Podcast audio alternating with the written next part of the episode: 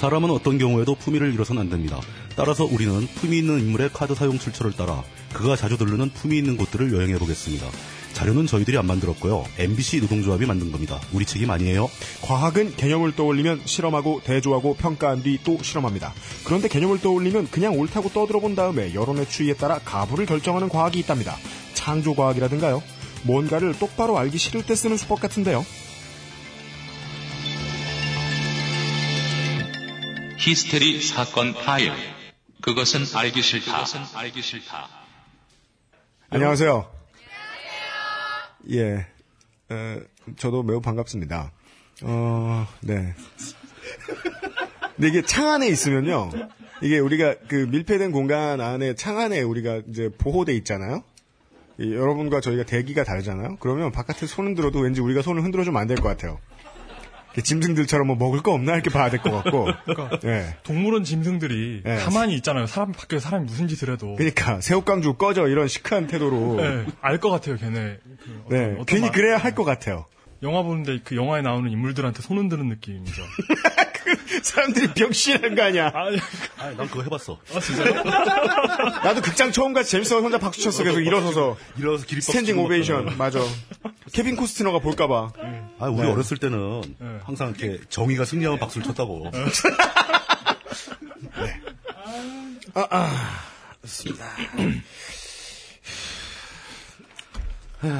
알고 보면 이게 오늘 두 개의 주제가 다 시종일관 개드립인데, 괜히 준비를 해야 될 게 너무 많은 것 같아가지고, 네. 이게 이런 때 있잖아요. 보통 이제 뭐, 한 두 줄 공부해 와서 열 줄 떠들고 가잖아, 우리가. 근데 오늘은 열 줄을 공부했기 때문에 두 줄도 못 말할 것 같아. 왜 책을 많이 봤지? 아. 아까부터 계속 책 보시더라고요. 그러니까 아니 그러니까 뭐, 뭐 내가 그러니까 창조과학 같은 거는 내가 이렇게 그 관심이 크- 크게 있지 않아요. 예. 이거 뭐 그냥 이름만 들어도 사기인데 그걸 자세히 알아보려면은 얼마나 마조이즘이야 그게. 저 이용이 명품 수다 보는 것처럼. 오늘 본다고 봤는데 모르겠네요. 아, 명품 수사도 나중에 그 전효옥 나오고 그럴 때 조금 들을만 하지 않았나요? 그게 우리가 12회 했던 얘기. 예. 그, 그 얘기 참 동감이 가더라고요. 예. 이용이 저녁 편들어 주면서. 네, 전 전욕은 훌륭해요. 그럼요. 한번 정치의 내부를 경험하고 나면 정치가 싫어지는 이유가 이념보다 명예욕에 편중돼 있는 사람들이 가득하다는 걸 알 수 있게 되거든요. 예. 오늘 해야 되- 하게 될 항우석 이야기도 그 자기의 실력에 비해서 수사가 너무 빼어났기 때문에 전 세계를 속여 먹을 수 있었던 사람들이었단 말이죠. 사람이었단 말이죠. 근데 뭐 그런 거 하기 되게 좋은 데가 정치죠. 다른 바닥보다 정치는 수사의 싸움이라서 말의 싸움이라서 사기꾼이 승리를 하고 그 다음에 기본적으로 앞에 나서기 좋아하는 사람들이 이기게 돼 있어요. 그래서 우리 쪽에 그렇게 센 사람이 별로 없는 거죠. 앞에 나서기 좋아하는 사람들이 그렇게나 유식할 리가 없거든. 저런 걸 저런 걸 스크립트 없이 저렇게 즉석에서 말하는 거 정말 대단한 것 같아요. 이젠 좀 익숙해졌어요. 저런 걸, 그런 걸 그냥 말하는 거 대단한 것 같아요. 라는 말을 한 13번을 한 것 같아요. 네. 매 매번 매번 놀라워요. 매번. 나도 이 형이 무슨 개소리를 하는지 정말 기대돼 죽겠어요, 매번.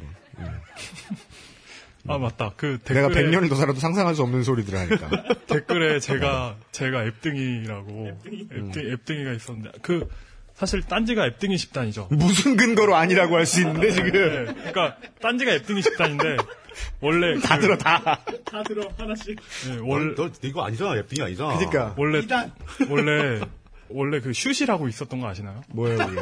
그 딴지일보 슛. 네, 동영상 서비스가 있었는데 쫄딱 망한. 그뭐 저는 그 당시 없었으니까. 근데 그 당시 총수님이 이 서비스를 모두의 반대를 무릅쓰고 추진을 하셨다고 하는데 음, 근데. 추진하시면서 음.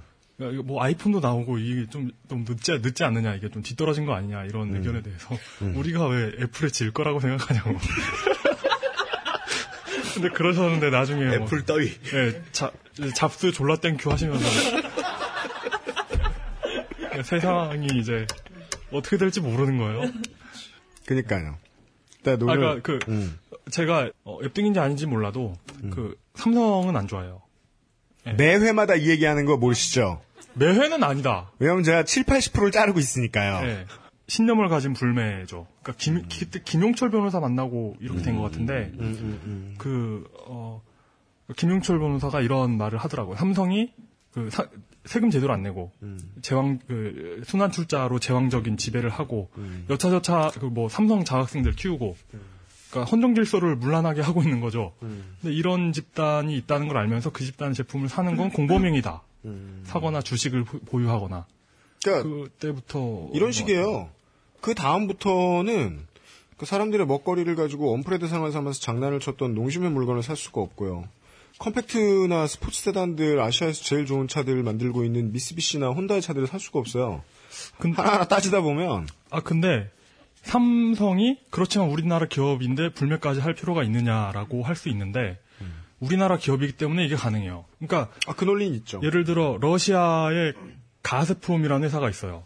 그러니까 가스프롬이라는 천연가스 회사인데 이 회사의 이사진이 그대로 러시아의 내각이에요. 러시아 정부 내각이에요. 그- 근데 러시아가 그 가스프롬 때문에 어떻게 망가지고 있든 간에 그 러시아의 가스를 끌어다 쓰는 독일 입장에서는 무슨 상관이에요.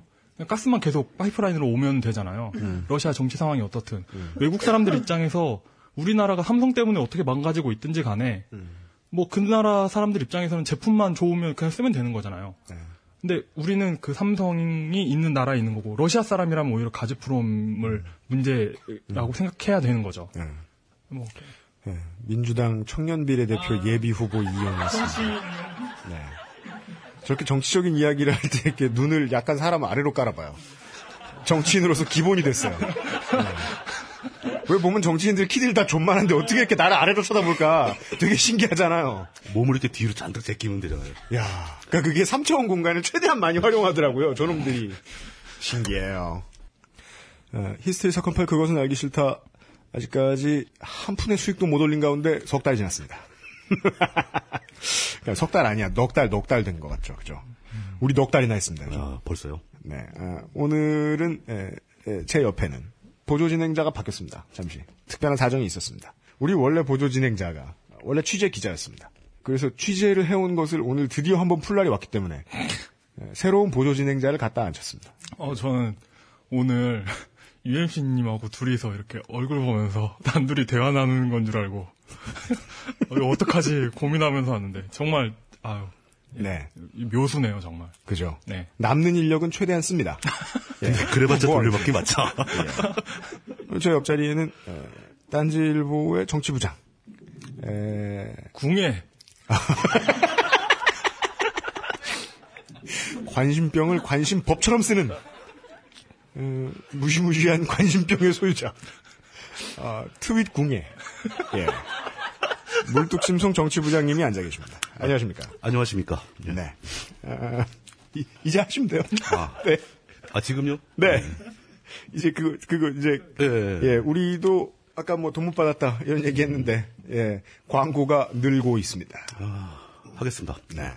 히스테리 사건 파일 그것은 알기 싫다는 Sony ATV Music Publishing. 아씨. 왜 이렇게 발음이 어려워? 그런 회, 저, 우리 회사 이름이 되게 생경하시죠?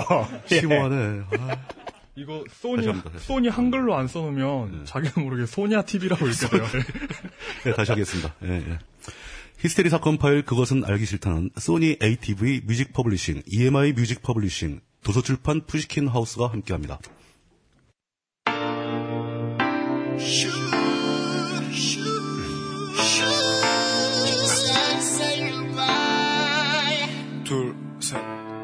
힙합 평론가들은 주로 싫어합니다. 자신이 평론한 것들을 휴지로 만들기 때문에 힙합 뮤지션들도 더러는 싫어합니다. 자신이 쌓아온 것을 무너뜨리기 때문에 힙합 팬들도 보통은 싫어합니다. 자신의 우상들을 바보로 만들기 때문에 힙합이랑 상관없는 사람들도 종종 싫어합니다. 듣고 있는 자신을 흉보기 때문에 대한민국 가요 사상 가장 현실적인, 가장 저돌적인, 가장 날카로운 작사가 UMC/UW의 1집, XSLP, 2집, One, Only, 3집, Love, Curse, Suicide. 죽도록 안 팔립니다. Sony ATV Music Publishing.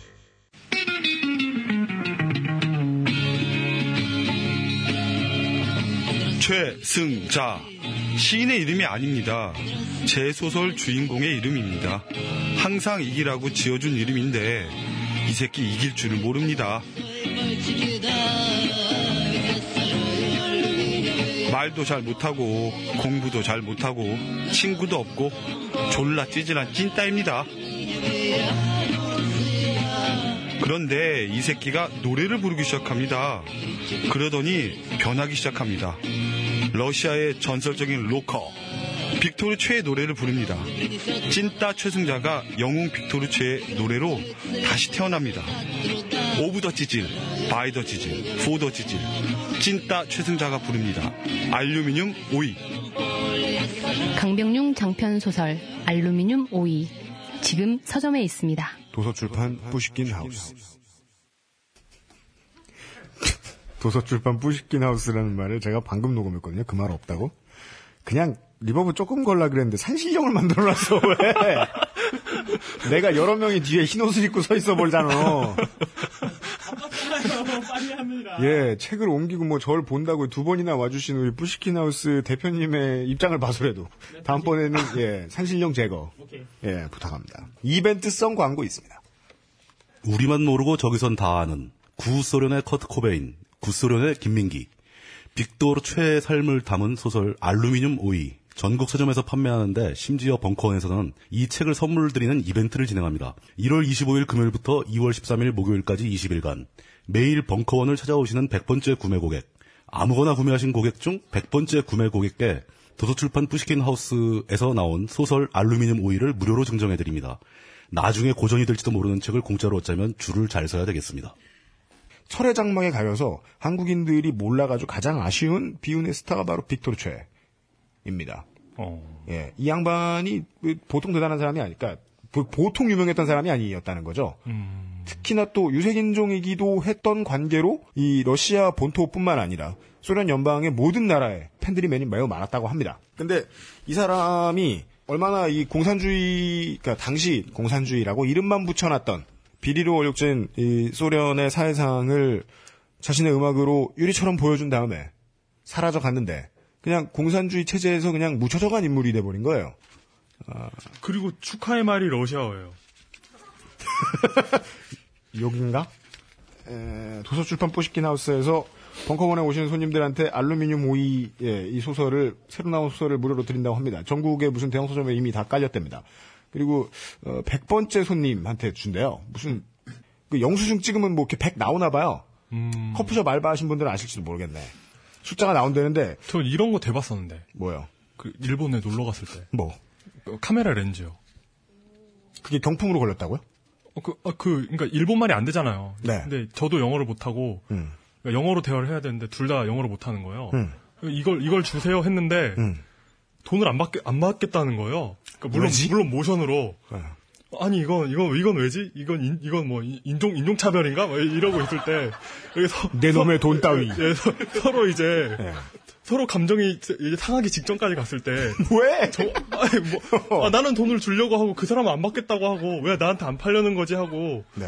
이제 싸우기 직전에 이제 옆에 정말 마침 지나가는 한국 분이 통역을 해주셨죠. 그냥 가져가면 된다고. 그래요? 예. 왜왜 그렇대요? 뭐, 뭐 그것도 100 단위로 끊어가지고 뭐 이벤트 있었는데. 아 그런 그런 게 걸렸던 거예요? 예, 예, 예. 아 예, 그래서 이벤트에 당첨돼서 일본에서 싸울 뻔한 그런 예. 일이 있었죠.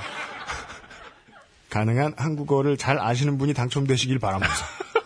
이 손님이 많이 없다. 만약에 네, 네. 손님이 하루 100명이 없으면 어떡하냐고. 네. 우리 미디어 전략팀장한테 물어보니까. 그럼 2월 시킬까? 이러시는 거예요. 아니, 그럼 다음날 두건 받는 사람은 뭐 얼마나 기분이 좋으라고? 네. 예. 어, 아무도 이 상업적인 이벤트에 협조가 되지 않는 가운데. 네. 예, 제가 그래도 나름 아이템을 낸다고 내가지고 봉사해드리고 있습니다. 아, 책이 초판이 빨리 팔려야 다음 광고가 들어올 텐데 걱정입니다.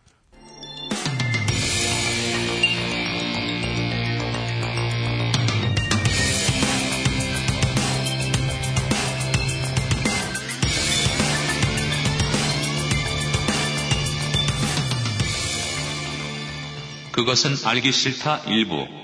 취재 기록 단지 포스트. 오늘의 취재 기록 단지 포스트는 서울시의 일부 좁은 지역에 대한 관광 정보를 다루고 있습니다. 잘 모르시는 분들도 있으실 수 있으나 미래에 서울시에 놀러 오실 때를 위해 알아두셔도 좋겠습니다. 최근이래봐야 뭐 아주 며칠 전입니다.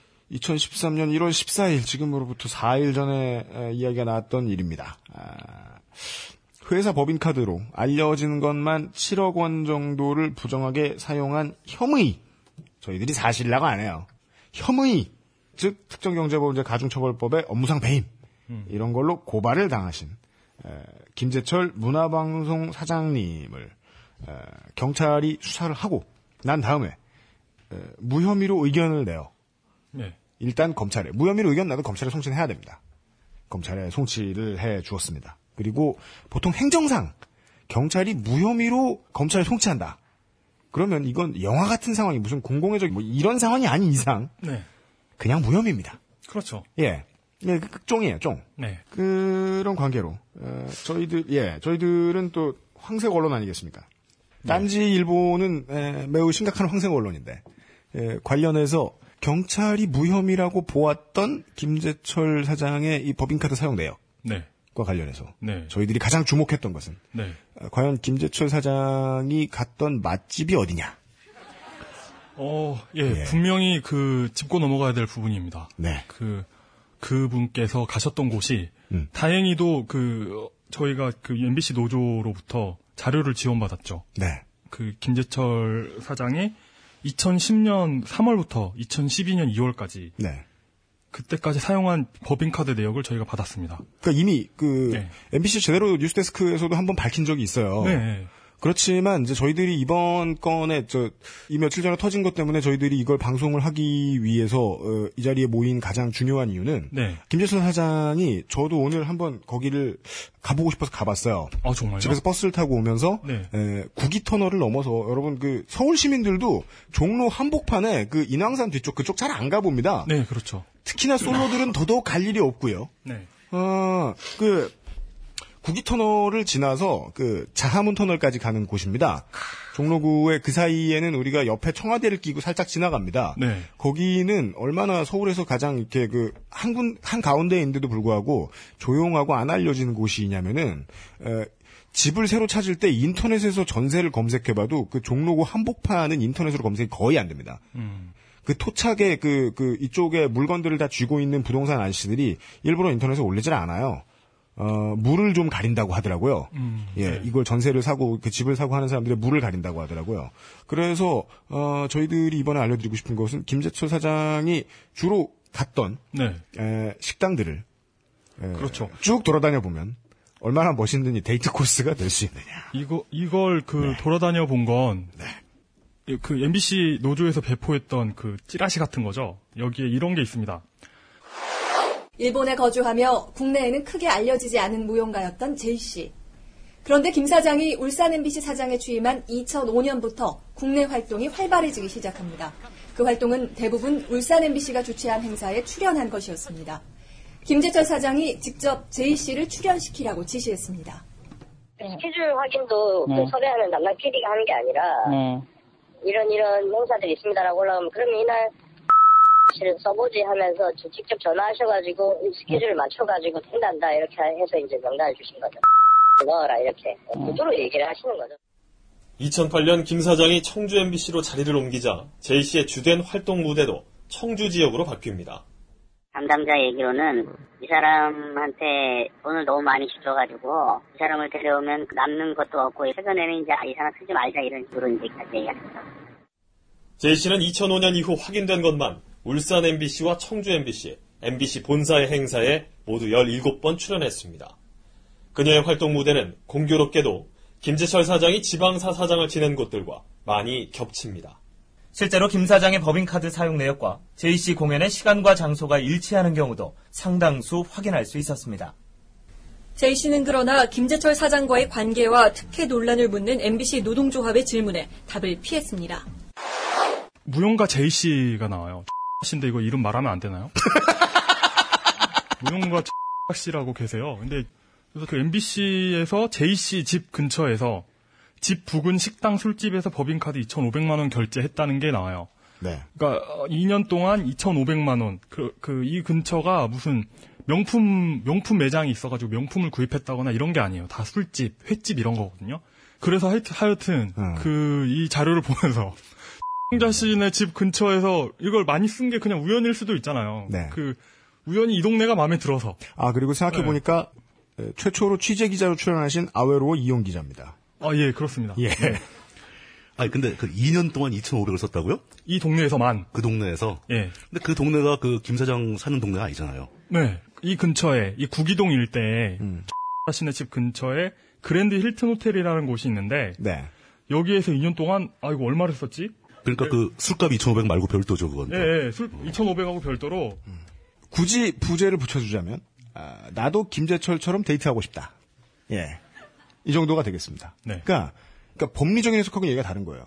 법인 카드를 가지고 뭐 회, 고기, 술, 아, 인터파크 티켓 여러 가지를 샀어요. 긁었어요. 하지만 그것이 특정 경제범죄 가중처벌법의 업무상 배임인지 아닌지는 저희가 생각할 문제가 아니에요. 예. 우리는 오늘 종로의 어, 세검정과 네. 그다음에 활강 하교 코스로 유명한 상명대 군대에서 행군하던 때 노래가 나오는, 그, 저절로 나오는 그런 코스죠. 상명대가 초장축의 에스컬레이터가 설치가 됐어요. 제가 대학교 들어갈 때만 해도 상명여대가 상명대가 된 지 얼마 안 됐을 때였습니다. 네, 맞아요. 예, 그랬죠. 그래서 고3 같은 반 친구들이 상명대 가면 4학년 누나들이 남자애들 손에 물 못 묻히게 한다더라. 어, 라고 소문이 났던. 예. 어, 그래서 그냥 친구 원서 쓰는데 한번 따라가 봤던. 예. 따라갔다가 그냥 너 쓰고 오면 안 되냐고 그냥 위에만 딱 보고 내려갔던. 어, 예. 그 상명대가 있는 그쪽하고. 네, 그 다음에 윤동주 시인의 언덕이라고 부르나요? 뭐 뭐라고 부르더라? 그쪽이 이제 자하문 터널이라고 있는 곳인데 네. 거기까지 나오면 그 다음에 인왕산 건너서 우리가 알고 있는 광화문 이제 나오는 그냥 종로입니다. 네. 평평한 종로. 그 전에 거기 지금까지 말씀드렸던 그 종로의 동네들은 대통령이 투표하는 그 청운 효자동 그 동네거든요. 네. 거기는 정말 그 도시인들이 보기엔 되게 험준한 산악지대고 그리고 대단히 아파트도 없고 되게 작고 예쁜 집들만 조밀조밀 조밀 있어요. 어, 동네 특성을 정확히 파악하고 계시네요. 저희는 오늘 거의 이제 지역 정보에 가까운 이야기들 하게 되지 않나. 예, 그래서 이쪽하고 이렇게 어, 이 집들이 되게 좋습니다. 저택 같은 게 있죠. 그래서 이 동네 유지들은 네. 이렇게 강남 강남에서 잘 나가는 분들, 강남 스타일 오빠들 네. 이런 애들이 이제 어우 그 벼락 부자들 이런 식으로 본다는 어, 김재철 사장이 사실 그 사람이 공돈 쓸 때 제일 좋은 거에 돈 씁니다. 이게 공돈일 때 제일 맛있는 거 먹어보고. 네, 예. 맞습니다. 예. 저도 옛날에 한 10년 전에 저희 매니저가 한번 카드를 주고 그냥 간 적이 있었는데, 어, 술집을 다니는 방법은 잘 모르겠고, 어, 편의점에서 제일 비싼 술을 마셨던 게 딱 그때 한 번이었던 것 같아요. 무슨 금이 들어간 매실주 이런 게 있었는데, 예, 그게 거기 제일 비싸더라고. 음, 예. 네. 어디부터 갈까요? 저는 자하문 주유소에서 시작했습니다. 자하문 주유소. 예. 네. 아십니까? 네. 정치인 이용 동영상에 나오는 얘의 그 날카로운 표정이 나오는 걸 보니까. 네. 정말 심층 취재했던 모양입니다. 아, 이, 그, 2,500만 원, 그러니까 그, 씨네 집 근처에서 있었던 2,500만 원. 먹고 마신 것만 2,500만 원이고요. 네. 어, 근처에 그랜드 힐튼 호텔이 있는데요. 네. 그랜드 힐튼 호텔에서 음. 잠시만요. 그랜드 힐튼 호텔에서 어 2년 2년 동안 1,000 1,062만 675원을 썼네요. 1062만 예. 675원. 네. 어, 이- 여기에는 물론 그 그랜드 힐튼 호텔 그 아래에 있는 네. 매점에서 구입한 액세서리 가격은 빠져 있는 거고요. 네? 숙박비만은 아닌 것 같아요. 보면은 무슨 9,154원짜리 그 결제도 있고 한 걸로 봐서 음. 이런 호텔에 묵어본 적이 있어야 뭔지 알지. 우리 같은 범털들이 모르는 게 예. 숙박을 하고 나오면 예.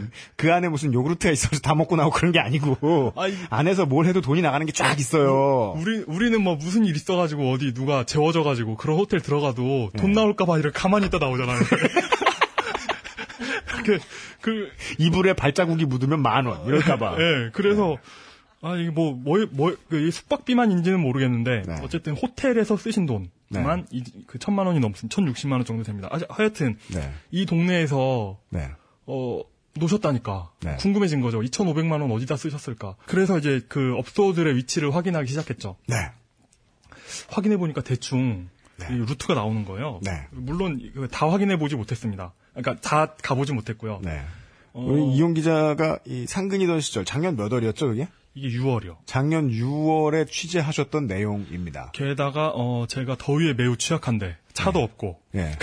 근데 이분은 어, 자동차 길 옆에 주차장 완비된 업체를 업소를 주로 다니시거든요. 네. 그래서 이제 차로 다니는 길을 걸어 다녔죠. 거기 못 걸어요. 아유, 거- 걸을 수 있어요. 의지만 있으면. 아, 근데 저는 거기 한 번 가보고. 예. 그때 또 원서 쓰던데 눈이 와가지고. 네네. 예. 거기 가서, 야, 여긴 진짜 SSX 트리키다. 네. 그래서 생각하고 갔었는데. 예. 여기가 종로구 부암동, 구기동, 평창동 그 근처예요. 네. 그래서 시작은 아까도 말씀드렸다시피 자하문로에 있는 자하문 주유소 여기서부터 이제 북쪽으로 걸어갑니다. 자하문로를 네. 따라서 네. 여기에서 상명대 입구 그 들어가는 골목 있는데 네. 세검정 파출소가 있어요. 네. 파출소를 끼고 우회전으로 돌면 세검정로를 따라가게 되거든요.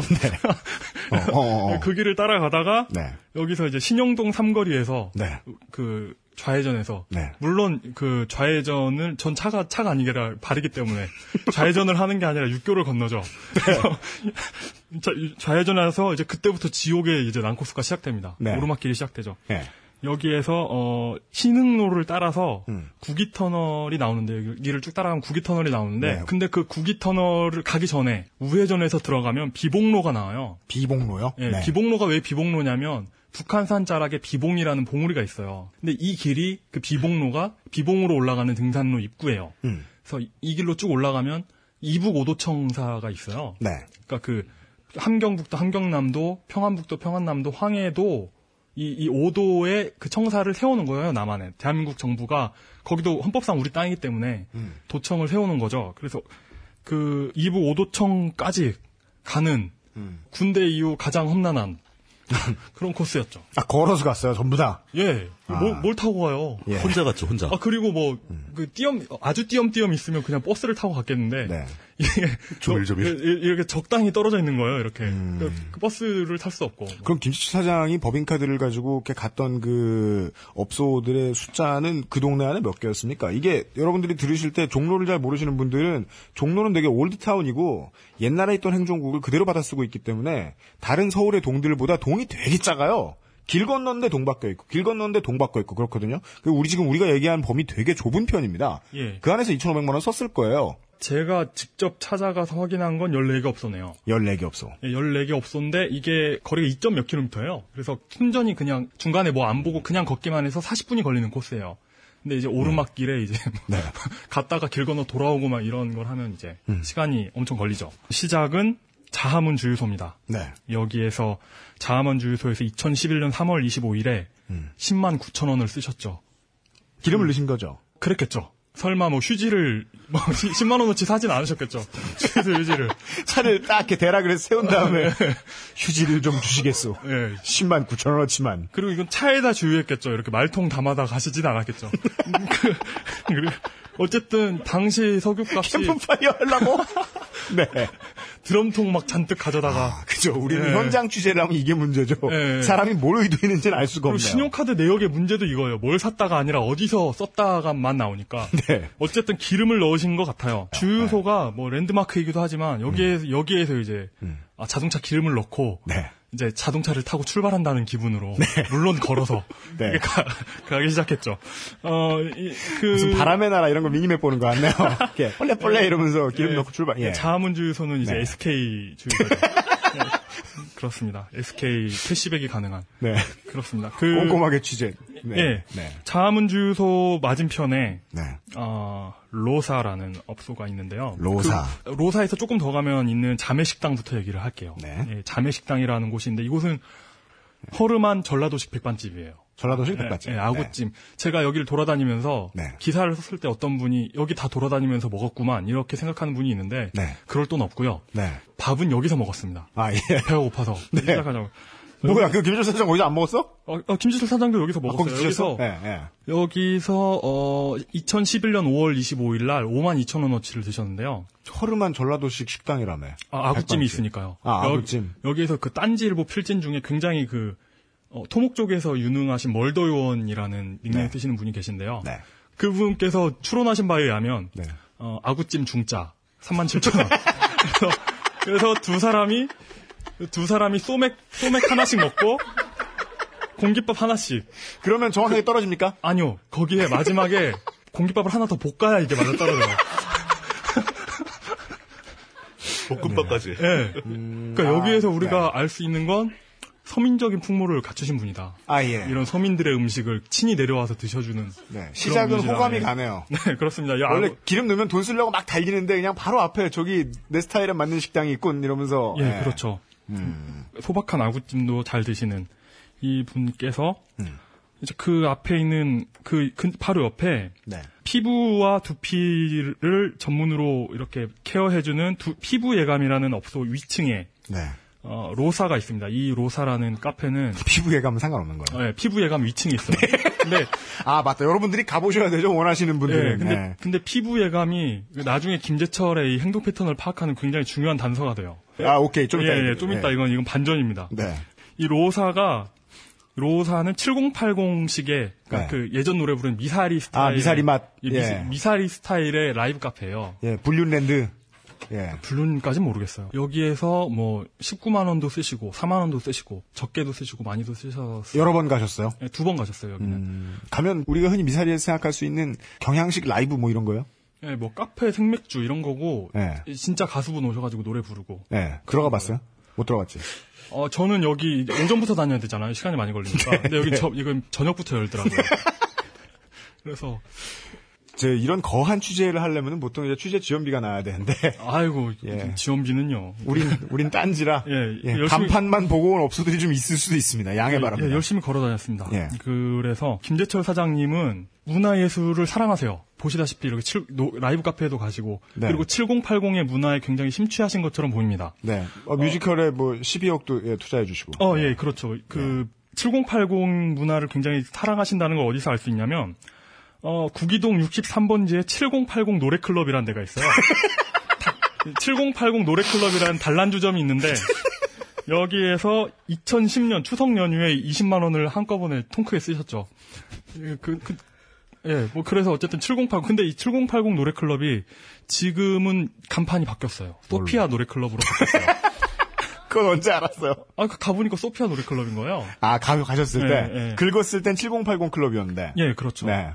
어, 그뿐만 아니라 소피아 노래클럽하고 그 자매식당을 거쳐서 내려오면 근데 노래 클럽이라는 데는 뭘 하는데요, 정확히? 업종은 업종은 단란주점으로 돼 있고 네. 그 거기 역시 제가 그 오전에 당도했기 때문에 단란주점이라는 곳이 원래 밤에 하는 곳이거든요. 업종이 단란주점이라는 게 있어요? 단란주점 카드 내역이 나와요. 아, 그래요? 저는, 네. 그니까, 저는 어릴 때, 매춘의 메카, 역삼동에서 제가 나고 자라지 않았습니까? 그 모든 업소들을 제가 볼 때마다 느끼는 건, 아, 대중음식점, 음, 일반 음식점. 네. 그 무슨 구분이 없나 보다, 저거. 저런 업에 대해서. 근데 단란주점 이런 거는 뭐 허가가 있나 봐요. 그렇군요. 그 근데 7080 그 노래 클럽은 좀 뒤에 있고요. 네. 여기 그 로사에서 내리막길을 따라서 홍지천 있는 그 세검정길하고 만나는 삼거리로 내려오면 석파랑이라는 곳이 나와요. 네. 이 석파랑은 서울시 유형문화재 26호로 지정돼 있고요. 네. 그리고 그 석파랑 석파랑 별당은 네. 서울시 유형문화재 23호입니다. 여기가 네. 여기가 뭐냐면 뭐예요, 흥선대원군의 별장이에요. 네, 맞아요. 근데 별장인데 네. 그 별장이 그 식당 영업을 하고 있는 거예요. 예? 예. 그랬대요? 예. 뭐, 뭐, 뭔 상관이, 우리 집이, 예를 들어 우연히, 네. 우리 집이 네. 대대손손 물려받아가지고 한 300년 된 귀하집이에요. 네. 그러면은, 그래가지고 뭐, 뭐, 시에서 우리 집을 뭐, 그걸로 지정했어. 음. 사적으로. 음. 그래도 우리 집에서 그냥 장사할 수 있는 것 같아요. 그런 그냥. 느낌인가? 예, 예, 그런 것 같아요. 뭐, 뭐, 그런지는 모르겠지만, 어쨌든, 이곳은 실제로 문화재에서 밥을 먹을 수 있는 곳이에요. 제가 이, 이곳을 구경하려고 했을 때, 저, 저 벌레는 누구지? 하는 표정으로, 저, 저 서민 벌레는 누구지? 하는 표정으로 이렇게, 이렇게 쥐처럼 이렇게 구경하고 다녔죠. 여기는 그 궁중 정식을 먹을 수 있는 곳입니다. 아. 이곳에서는. 아, 들어갔었어요, 안에? 네, 그냥, 그냥, 아는 사람 있는 것처럼, 그, 좋은 표정으로, 여기가. 택배 온 것처럼? 네. 네. 서울 안심 먹거리에도 선정됐고, 자랑, 자랑스러운 한국 음식점, 그리고 모범 음식점에까지 선정된 굉장히 훌륭한, 훌륭한 곳이고요. 여기는 아마, 글쎄요, 뭐, 여자분하고 오셨을 수도 있고, 음. 그냥 회식을 했을 수도 있는 것 같아요. 20만 원에, 근데 의외로 비싸진 않아요. 20만 원에서 50만 원 정도밖에 안 나와요. 유형문화재에서 밥을 먹는다는 그 간지. 아, 그 가치로? 예. 그게 싼 거야? 그러니까 이걸 이, 그러니까 이런 데서 밥을 먹다 보면 그 김은옥 여사가 예전에 국립중앙박물관에서 음. 밥 먹었잖아요. 그 취식이 아, 금지된 그곳에서. priceless. 예, 아, 예. 그런 거 하는데 뭐 50만 원좀낼 수도 있다. 네, 뭐 그러니까 이런 데서 먹으니까 국립중앙박물관도 뭐 당연히 되지 않을까 이런 생각 가능할 것 같아요. 왜냐하면 보통 저 같은 사람이 예. 그 종로 그쪽 우쪽 동네나 세검정 동네나 아니면은 북촌 같은 데서 네. 밥 먹으려면은 그 기회는 보통은 상견례 할 때 정도밖에 없어요. 네. 그 돈 주고 밥 먹을 때는. 예, 그렇죠. 예. 어, 물론 뭐 사람의 클래스에 따라서 음. 예 그걸 데이트할 때도 먹을 수는 있겠죠. 네. 예. 어, 그 정도는 하는 남자가 되어야 되겠습니다. 예. 그리고 여기에서 이제 좌회전을 하죠. 석, 석파랑에서 우회, 네. 아, 좌회전이 아니라 우회전이군요. 예. 어, 예전에 택시 탔을 때도 아저씨, 아저씨, 그 손가락을 오른쪽으로 가리키면서 아저씨 좌회전이요 이랬다가 되게 욕먹은 적이 있는데 하여튼 그 좌회전 아니고 우회전입니다. 우회전을 해서 가야 되고 그 김재철 사장님의 신용카드 사용 내역을 보면 느낄 수 있는 게 이분이 회를 굉장히 좋아하세요. 회하고 해산물을 굉장히 좋아하세요. 네. 이분이 해산물 관련된 식당에서 그러니까 제가 제가 계산한 것만 해산물 뭐 추어탕, 횟집, 뭐 스시 이런 데서 1,200만 원, 40만 원, 1,240만 원 정도 쓰셨는데 이거 많이 쓴 거죠. 대식, 대식가. 네. 네. 아니, 많이 많이 아니, 쓰셨는데 한 번에 다 먹으면 태즈메니안 데빌이고 예. 그거 말고 그러니까 2년간 아, 나눠 예, 먹 예, 예, 예. 2년간 나눠 드셨으니까 2년간 그냥 잘게 나눠 드셨구나. 나눠 드셨으니까 네. 그냥 좀 좋아하는 정도? 그런데 주로 해산물이더라. 어 근데 이분은 이제 그 아까 바다- 전라도 식당 간 데서도 아구찜. 네, 예. 아구찜으로 추정되죠. 왜냐하면 그 가격 나오는 게 아구찜밖에 네, 없으니까. 소맥이 아구찜에 예 밥. 예. 어, 근데 이분은 한우도, 그러니까 바다와 육지를 가리지 않는 탕평 식성, 이런 네. 걸 가지고 계셨죠. 클래시하네요. 그, 제가, 제가 이번 코스에서는 너무 멀어 가지고 빠져 있었는데, 차로 가면 가까운, 경복궁 옆에. 차로 가면? 차로 가면 가까운. 달리면 1분이요, 1분. 홍성 한우 암소만이라는, 네. 그, 한우 전문점이 있어요. 네. 여기에서 2년간 212만 원, 이 가게에서만 212만 원어치 드셨고, 네. 그 제가 이, 이 코스 거의 마지막 그 이북 오도청 근처에 있는 네. 업소 중에 한우 향기라는 곳이 있는데 여기서만 150 쓰셨어요. 네. 이두 업소에서만 362만 원 쓰셨네요. 근데 하여튼 이 탕평, 음. 이 탕평 인사, 탕평 식성 이- 그 훌륭하신 분이고요. 이게 진짜 그래도 언젠가 한 번쯤은 이렇게 네. 자기 이렇게 애인을 데리고 그러니까 애인과 함께 예. 그런 좋은데 한번 다녀봐야 될 거 아니에요. 예. 인구 천만에 이렇게 돈 많은 나라에 있는 예, 수도에 사는데 이런 메트로에 사는데 예. 그러려면은 진짜 이분의 취향을 좀 자세히 알아볼 필요는 있을 것 같아요. 네, 그렇죠. 예. 이분- 여러 번 갔으면 맛있을 거 아니야 아마. 그렇죠. 그리고 이분의 취향 자체가 그 같은 해산물이라고 해도 코스 안에 있었던 것 중에 금해복집이라는 복 요리 전문점이 있는데요. 네. 여기에선 기본적으로 10만 원이 나오고 대체로 20만 원 이상을 쓰셔요 한 번에. 네. 그런데 반면에 그 쇼브라는 쇼브라는 그 그 초밥집이 있습니다. 네. 근데 이 쇼브가 찾기가 의외로 힘들어요. 왜냐하면 사용 내역에는 쇼브라고 나오는데 간판에는 승부라고 돼 있어요. 헷갈립니다. 아니 그거야.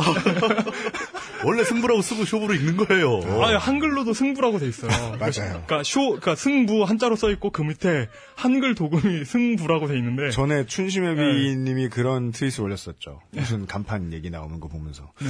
분명히 D 액션이라고 써놓고 한글로는 왜 더 액션이라고 써놨느냐.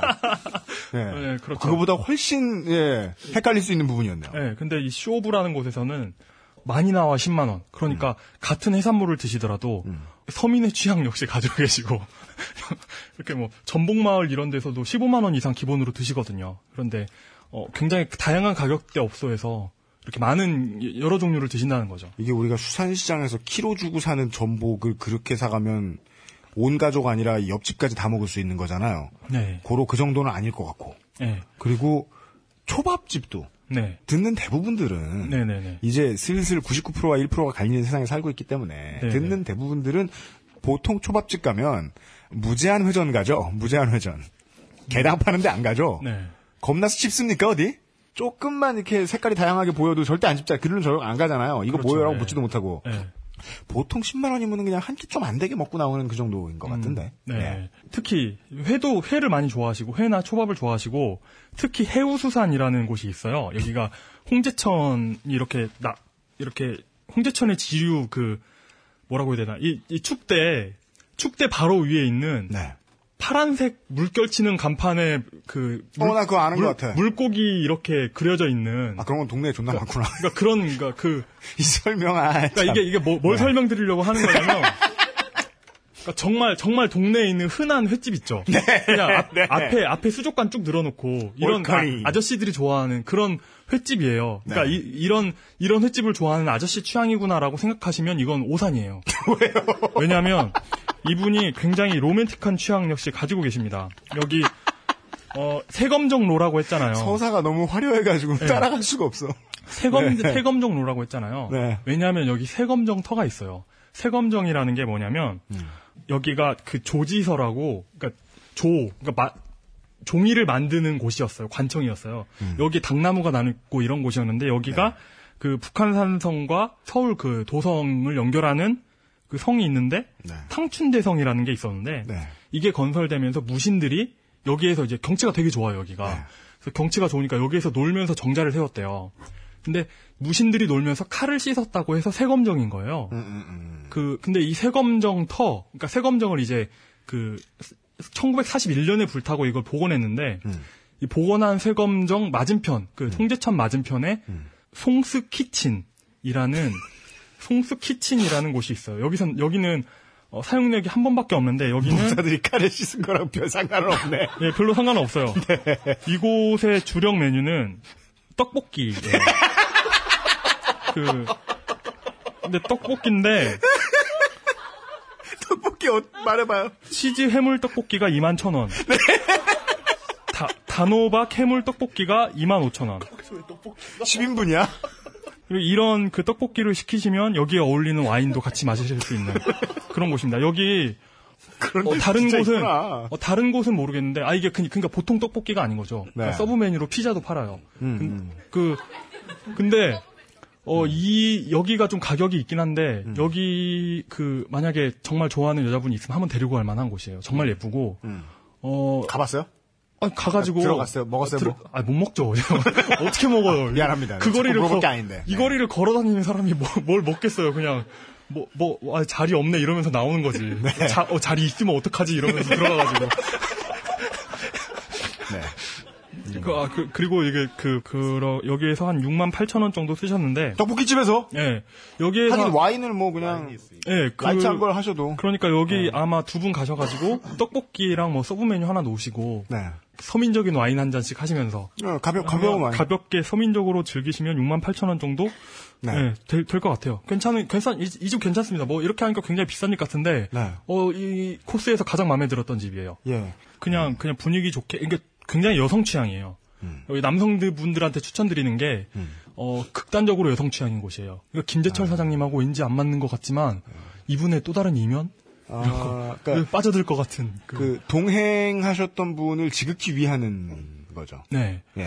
어, 이게 이제 다른 거하고 이어지는데요. 음. 뭐냐면, 이런 취향이 있죠. 이, 그러니까 이, 런 이런 취향이 가끔 보입니다. 예를 들어, 음. 홍수 키친 자체도 여성 취향인 곳이고, 5, 60대 아저씨가 가기에는 좀 이상한 곳이고, 음. 면세점이나 해외 구매는 모두 제외해요. 왜냐하면 업태가 저, 저- 정확히 안 나와 있고 제가 해외를 잘 안 가봤거든요. 네. 그래서 해외, 해외 사용 뭐 면세점, 기내 구매 이런 거 다 빼고 음. 어, 국내에서 구입한 의류나 악세사리 같은 거, 음. 그러니까 악세사리 같은 건 이제 진짜 여성 악세사리나 여성 가방이나 이런 것만 어, 그러니까 국내에서 쓴 것만 1,500만 원 정도 돼요. 1,500만 원? 네, 1,500만 원 정도 돼요. 아. 그래서 어떤 분께서는 이게 김어준 총수가 얘기했던 그 유명한 어, 성취향과 관련해서 소수자를 이해해줘야 된다 이 부분이군요. 어, 그래서 어떤 분 같은 경우는 이 카드를 김재철 사장이 쓰지 않았을 것이다라는 음모론을 제기하기도 해요. 하지만 정직하게 생각하면 김재철 사장이 썼을 것이고 집에서 혼자 코스프레를 하면 만족했을 수도 있다. 그러지 말란 법 없죠. 그니까요. 예. 그리고 어, 그런 거 욕하면 안 돼요 사람들이. 그리고 사모님한테 네. 그 때에 따라서 이렇게 선물을 사주셨을 수도 있죠. 그래가지고 아. 귀금속이나 가방 같은 거 음. 어를 구입하는 패턴, 그러니까 언, 언제 언제 음. 인연이니까요. 언제 언제 구입했나를 봤어요. 그런데 제가 어제, 어제 날린 트위터 트윗 보신 분 계실지 모르겠는데 음. 이게 그래서 필요했던 거예요. 그 씨의 거요? 생일을 알고 싶어 했거든요, 제가. 아, 그래서 네. 어제 이용이 우리 방송 들어오기 전에 어제 전날에 에, 트위터를 통해서 이 씨의 생일을 아시는 분이 있느냐라고 예. 물어보셨는데 사람들은 기사를 아무리 봐도 하는 이름은 안 나오고 무조건 제이 씨라고 하다 보니까 씨 생일을 알 수가 없어요. 예, 옆집 네. 아줌마 생일 묻는 줄로 착각했을 수도 있어요. 알 수는 없는데 네. 만약에 물론 그럴 리는 없지만 씨를 위한 선물을 사셨다면 음. 어, 이분은 이분의 생일은 5월이나 6월 정도일 가능성이 높아요. 왜냐면 어, 이때 예. 이때 귀금속 이런 거그 아, 구입이 이렇게 약간 몰려 있는 모습이 보입니다. 어, 야, 그걸 무슨 예. 생일 주간도 아니고 생일 월간 이렇게 해가지고 막 꾸준히 그러게요. 그때 몰- 몰려 있나? 폭 쇼핑을 예, 모- 모르겠습니다. 그 이- 이때 제기되는 어, 음모론 중 하나가 냉장고 셔틀이죠. 그게 뭐, 뭐죠? 이 냉장고 셔틀이라는 건 어, 우리 같은 서민들은 모릅니다. 냉장고 셔틀을 네. 이해하려면 90년대 말 IT 버블을 이해해야 됩니다. 네. 그러니까 1분 내에 이해시켜 주세요. 템프로라는 게 있었어요. 원래부터 있었어요. 지금도 있지요. 그러니까 원래부터 있었는데 템프로라는 게 대중들에게 알려지기 시작한 게 이때 IT 버블하고 연관이 돼 있어요. 왜냐하면 IT 버블이 일면서 IT 닷컴 회사 사장들이 투자 받아가지고 그 투자 받은 돈으로 법인카드 돌리면서 놀러 다녔던 시절이었어요. 그렇죠. 그러니까 쥐나게나 템프로에 갈 수 있는 시대가 되고 그 템프로라는 게 있다더라 하는 소문이 우리 귀에 들어온 거예요. 그때 생긴 게 아니고. 네. 어쨌든 이 템프로 시절에 근데 근데 이 템프로라는 게 왜 템프로인지 아세요? 난 몰라요. 어, 일반적으로 이렇게 테이블이 하나 벌어지잖아요, 룸사롱에서. 네. 그러면은 업주가 가져가는 게 20%래요. 네. 근데 10%만 가져가는 업소가 10%래요. 음. 그러니까 이제, 이제 점점 이제 고급화되고 이런 거래요. 스포츠 용어로 하면 제한적 FA군요. 네, 뭐, 네. 그- 뭐 그래가지고 그런데 너무 예뻐, 너무 예쁘고 저 정- 거기까지 들어야 돼요, 우리가? 네, 저, 저, 그, 그 정말 어떤 그 연애하는 느낌이 나는 거예요. 그래가지고 막 차 갖다 바치고 막 이런 거예요. 아, 그런 건 나도 알아. 그런 건 나도 알아. 막차 갖다 바치고 집 갖다 바치고 막 이러는 거예요. 예. 그런 그러면서 무슨 무슨 그러니까 역할극 같은 걸 되게 거하게 해가지고 놀아주는 네, 그래가지고 되게 정- 비싼 뭐 그런 게 있다며. 네, 정말 서로 마음이 잘 맞으면 네. 나중에 이 그 종업원 집에 놀러 가게 되면 음. 이 종업원이 라면 먹고 갈 거냐고 물어보게 된대요. 그 근데 이렇게 되면 이제 그냥 같이 그 집에서 같이 살림하면서 사는 거죠. 냉장고에 왜냐면 이 여자분은 아, 밤- 라, 라면을 먹자는 게 그 얘기예요? 아 그러니까 그잘그잘 됐다는 거죠 이제 라면을 라면 먹고 갈래 이런 그, 아, 그게 신호야? 예. 아. 그 라면 먹고 갈래가 굉장히 에로틱한 신호랍니다. 왜? 이 종업원이 밤에 일을 하러 나가야 되기 때문에 낮엔 자야 되잖아요. 음. 장을 볼 시간이 없기 때문에 냉장고에 반찬을 채워주기 시작한대요. 음. 그러면서 그러니까 이게 냉장고 셔틀이고 그러니까 뭐 그러니까 이러면서 자기 회사 법인카드를 맡기게 된대요. 음.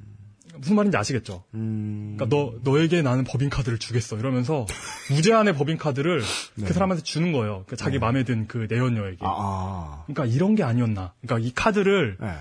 씨에게 아예 맡겼을 가능성이 있다. 음. 라고 주장하게 됩니다. 어떤 분이. 미국 말로 냉장고를 채우다라는 표현은 그냥 여자친구에게 돈을 많이 뜯기다. 뭐 음. 어? 그냥 이런 표현으로 그냥 보통 쓰이는데, 음. 예. 뭐, 저, 본의 아니게 밥집 역할을 하게 되다. 그냥 이런, 이 정도로 쓰이는데, 흔히 쓰는 말인데, 어, 우리나라의 냉장고 셔틀은 되게 복잡하네요. 예. 그러니까 그 그게 기원이고 네. 예, 그냥 그냥 비슷한 뜻으로 쓰이는 예, 것 같아요. 미국하고. 결국- 예. 예, 예, 예, 그 이거 냉장고 셔틀이라는 설의 중요한 근거 중에 하나가 아까 말씀드렸던 음. 그 영등포 타임스퀘어에 있는 뷰- 뷰티 디자인 하우스 보라는 곳이 있어요. 보가 보물 할 때 보자요. 아는 분 아는 분 있을 거예요. 그 영등포 타임스퀘어에 그게 뭐예요? 미용실이 있어요. 그냥 미용실이에요. 미용실에 보 하면 보통 BAU 아니야? BO. BO. 예. 보우. 예. 예. 그 보물 할 때 보. 보물 할 때 보. 한자로 써 있어요. 가면 알았어요. 헷갈리기 네. 쉽습니다. 네. 네. 승부처럼. 예. 네. 어, 여기에서 2011년 7월 1일에 41, 41만 2,300원을 쓰세요. 우리가 아까 얘기했던 부분이죠. 네. 네. 그러니까 남자. 그리고 자, 잘 보면 김재철 사장님은 남자치고도 머리숱이 매우 적으시죠. 그 딴지일보 상근직에 그 몇- 몇몇 조건이 있습니다. 그 탈모 내장지만 흡- 내장지방 흡연이에요. 그, 네, 그- 이용이 관둔 이유가 그거죠. 예, 저는 예. 저 아 근데 요즘 탈모는 아직도 없는데 보- 배에 살이 찌는 것 같아요. 근데 아, 네, 다시 돌아올 때가 됐죠. 예. 그, 근데 어, 어, 쨌든 그러니까 이제 이걸 김재철 41만 사장이 2,300원. 41만 2,300원을 쓴 게 아니라 어떤 여자가 썼을 거다. 이 카드를 법인 카드를 넘겨받은. 그런 설이 있죠. 예, 서- 그러니까 이런 주장이죠. 그 딴지일보 내부에 있는 그 한한 불손한 자의 상상일 뿐이죠. 음. 어. 누구야? 개새끼야. 써 있는 것만 보고 믿어야 될 거 아니야. 예. 41만 2,300원. 제가 그 왕년에 양아치 시절에 이거, 이거, 이건 보통 이제 이 정도 들어가려면은 머리숱이 별로 없는 사람이다. 그러면 네. 보통 인모를 써다가 dread를 하면 이렇게 돼요. dread가 뭐예요? 예? 우리나라 사람들이 흔히 레게 머리라고 생각하고 있는 거 있죠. 아, 예. 예. 예. 아, 그러니까 남의 머리를 붙여다가 예, 어. 자기 머리를 가지고 dread를 하면 정말 싸고 예. 예를 들어 뭐 요즘 가- 옛날 한 몇 년 몇 년 전에 가수들 가끔 했던 이렇게 그 저 머리 쪽에 붙여가지고 따는 거 있잖아요. 네. cornrow라 그래요. 네. 그 옥수수밭이랑 네, 네, 드세요. 예, 그거는 정말 싸요. 되게 쉽게 할수 음. 있어서. 근데 남의 머리 갖다 붙이는 게 좀 힘들어가지고 이태원에서 하주는 시술 중에 머리 관련한 시술 중에 제일 비싼 게 그거였었어요. 음, 그렇군요. 어쨌든 네. 어쩌면 뭐 사원복지 차원에서 한 10명 데리고 가서 다- 단체로 남자 직원들 뭐 이발을 시켜줬을 수도 있죠. 그런데 그랬다는 소식은 아직 못 들어봤고 이 김재철 사장님은 이, 이 미용실은 한 번 사용하셨고요. 음. 어, 뿐만 아니고 이 타임스퀘어를 좀 좋아하세요. 여기는 CGV에서 영화를 두 번 보셨죠. 혼자 둘이 얼마? 어, 한 번은 뭐 2만 원대가 나왔고요. 아, 오케이. 딱 한 번. 그래서 두 번이 있었는데 근데 한, 2만 원대는 뭐죠? 한 번은 네. 두번 중에 한 번은 딱 18,000원이 나왔어요. 둘이서 영화를 봤어요. 그건 그거야. 네. 그건 그건 그냥 정시야. 네. 근데 2만 원은 뭐지? 모르겠어요. 2만 원은 네? 세, 세트 세트 같이 3D 영화랍니다. 아, 뭐, 네, 집단 지성이라고 합니다. 이런 것을. 뭐, 네. 뭐, 아닐 수도 있죠, 뭐. 뭐, 뭐, 뭐 아닐 수도 저희 있고, 같이 맞을 분위기 없는. 남자들이 그걸 어떻게 알겠습니까? 예, 뭐. 아, 3D 감사합니다. 아, 아, 근데, 근데. 3D 끝- 영화를- 끝에가, 끝에가 100원 따인 걸로 봐서는 누군가가 뭐, 그, 통신사 카드로 뭐, 할인을 할인을 받았거나. 예, 그랬을 수 예. 있겠네요. 3D 영화를 네. 누군가의 할인 카드를 써서, 네. 뭐, 그랬을 가능성이 있네요. 뭐, 그랬죠. 네. 그, 그니까, 좀, 좀 더 이제 그, MBC 노조가 이야기한 내용을 보면은, 아, 그리고 우리 지금 세검정 투어 다 돌았어요, 벌써? 어, 세검정 투어는, 다시 돌아올 거예요, 나중에? 아, 그, 다 돌았다고 보는 게 좋아요. 왜냐면, 왜? 저, 전부 네. 생선 먹는 이야기예요. 아, 다그나 생선이에요? 생선, 생선 먹다가 한우 먹다가 둘 중에 하나예요. 아, 진짜? 예. 어쨌든, 글, 글쎄요. 한우도 날로 드셨을지 모르겠는데, 육- 육회로 드셨을지 모르겠는데, 네, 네. 어쨌든 세검정 투어는, 음. 그, 뭐야, 송수키친 이후에는 전부 날로 먹는 이야기예요. 아, 주로 고기. 네. 아. 그리고, 그, 아, 그, 생각나네요. 그때, 그, 제가 그 길을 다닐 무렵에, 음. 어떤 분이 그 강아지를 잃어버리신 것 같아요. 뭔 얘기하려고. 아, 네. 왜냐하면 그 코스를 정말 제가 갈 길을 미리 알기라도 했다는 듯이 음. 제가 가는 곳을 따라서 계속 그 개 찾는 벽보를 계속 붙이신 거예요. 플래카드도 걸고. 그런데 이 그 개 이름 개 이름이 루비였어요. 루비. 야, 이게- 첫 번째 quest를 푸는데 결정적인 NPC 아니야, 보통 그런 사람들은. 잠깐 그 예. 그 개 개 그 아 그 키우시는 개 종이 뭐죠? 말티즈. 말티즈. 아, 말티즈 말티즈 하이브리드였나 그랬어요. 말티즈 그 잡종견이었나? 네. 그런 견이 믹스견이었을 거예요. 하이브리드라고 하니까 값을 두 배를 내고 싶다. 네. 원래는 길에서 주워 오는 건데. 네, 믹스견이었는데 루비가 근데 그 정말 안타까웠던 건 뭐냐면 어떤 벽보에는 사례금이 20만 원에서 시작해서 결론이 없을 것 같아. 30만 원 찍었다가 50만 원으로 가요. 네. 그러니까 개를 잃어버린 지 정말 오래되신 거죠. 지금 찾아, 찾으셨는지 모르겠네요. 이때가 근데, 근데 이때가 이때가 그 네. 김재철 사장 실종됐을 때예요. 아, 예, 예. 그러니까 노조에서 김재철을 찾습니다 이런 거 할 때였어요. 네. 근데 정말 그, 저, 그 개 얼굴에서 저는 김재철 사장님을 본 거죠. 음, 아, 이 노조의 마음이 저런 거구나. 방송인 하이브리드를 어, 예, 예. 잃어버리고. 예. 예. 그, 그 현상금이라도 한 50만 원 걸면 나오실까. 예. 그, 그, 정말 지- 시루, 지푸라기라도 잡는 심정. 예. 그랬었죠. 그러니까 그, 어, 어- 어쨌든 그 제이 씨와 어떤 이 법인카드의 관계를 또 살펴보면, 네.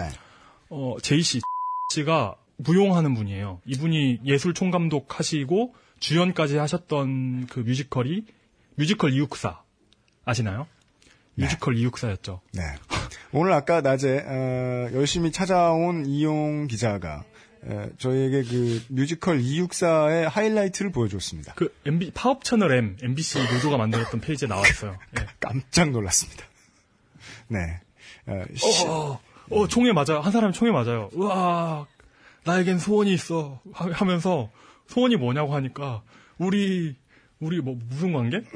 애국 관객. 애국 관객들이 만세 파도 타기 하는 거래요. 우와 하면서 막 네. 파도 타기를 해요 갑자기. 네. 뭐 그런 그런 뮤지컬인데요. 이 뮤지컬이 12억 투자해서 만든 네, MBC에서 순전히 12억 투자해서 MBC에서 씨 관련된 사업으로 지출한 돈이 어 20억. 씨는 한, 한국에만 네 번째 집을 사셨죠.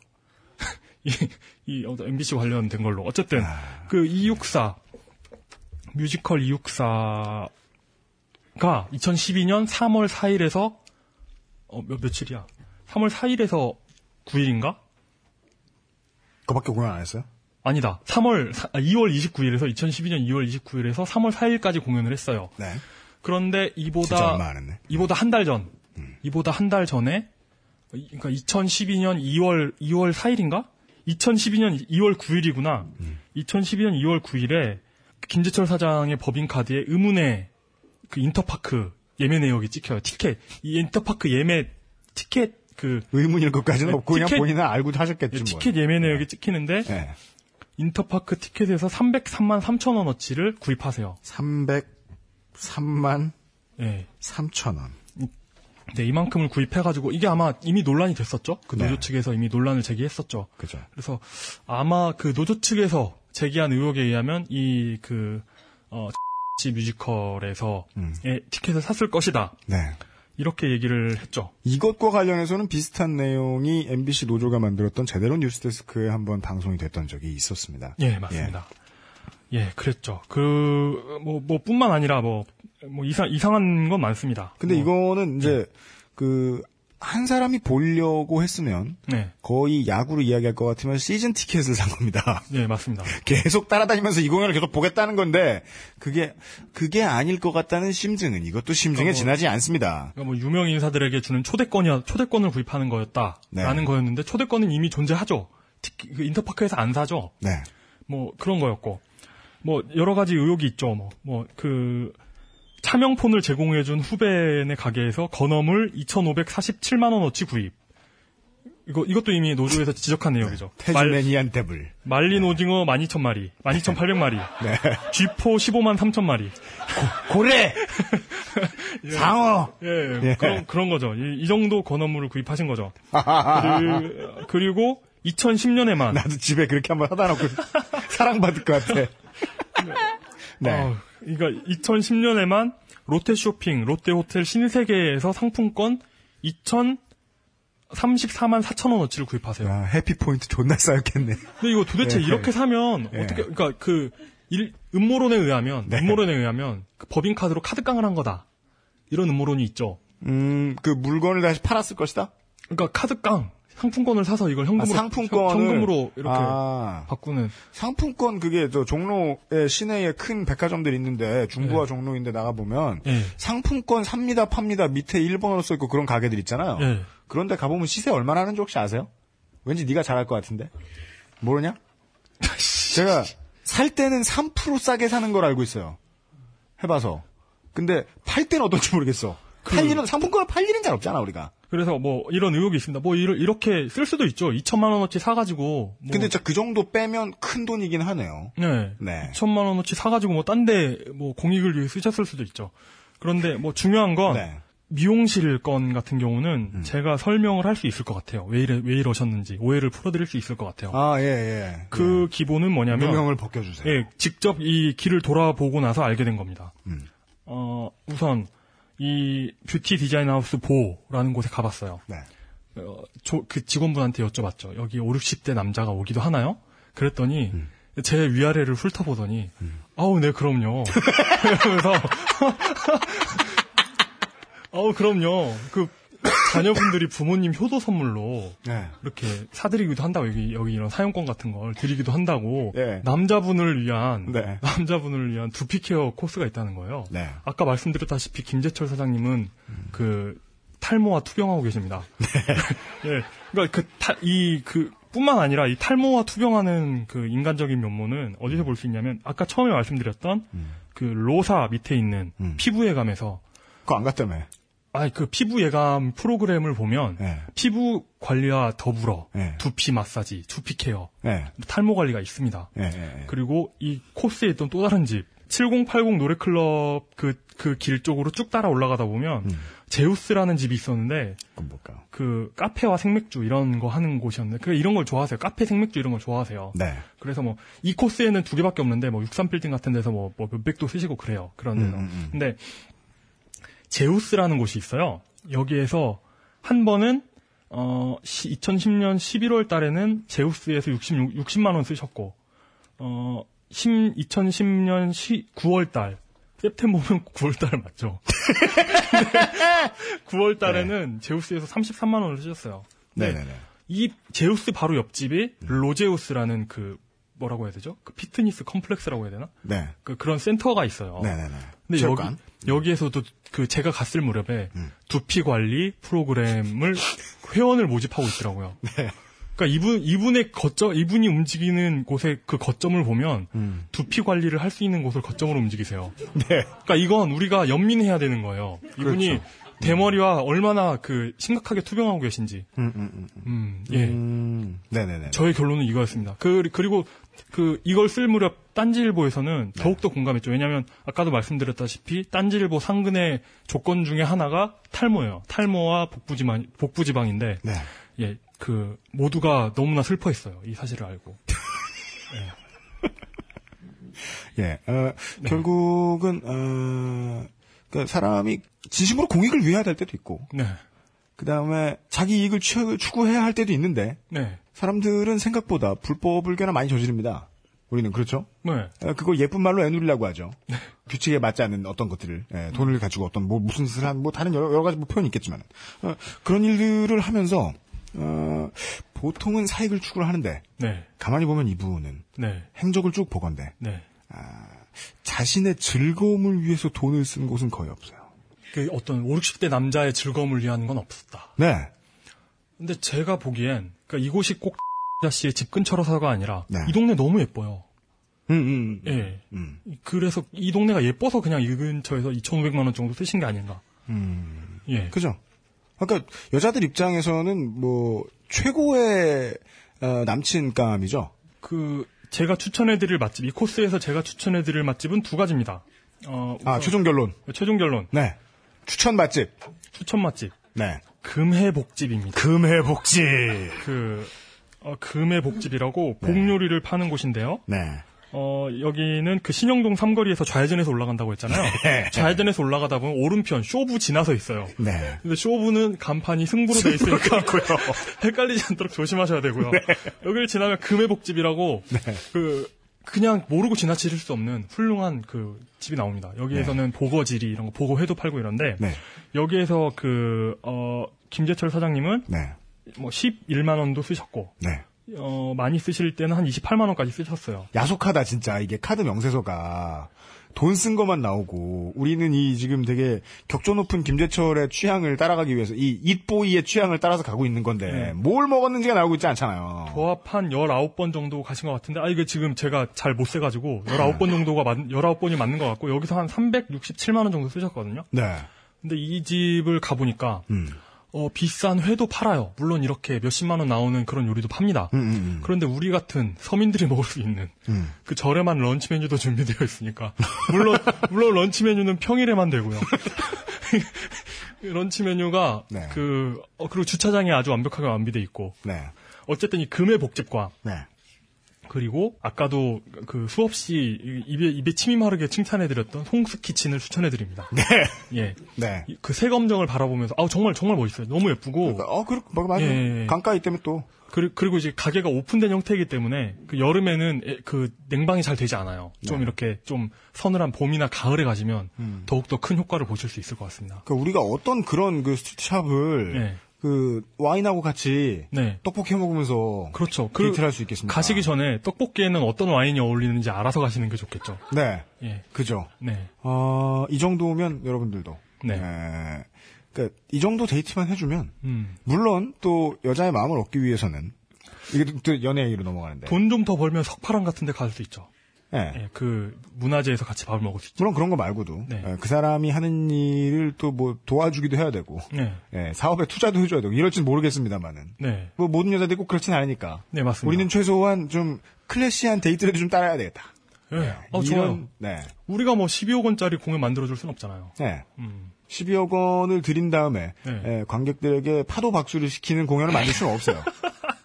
그 되게 힘든 일 알고 보면 되게 어, 불가능에 가까운 일이에요. 하여튼 이 코스에서 주목할 사항은 그 뭐지 비봉길로 올라가면 이 가게들의 성격이 바뀌어요.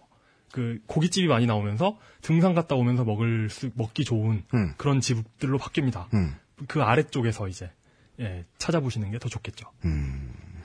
알겠습니다. 그 보통 이제 그, 그 서울시 교통방송에서 나오는 것 같은 새벽 5시쯤에 예. 예. 아, 아, 서울에 가볼 만한 유적지와 관광지 네. 예, 코너였습니다. 그리고, 아, 그리고 루비 주인께서 보고 계시면 아, 찾으셨는지 궁금하네요, 정말로. 네.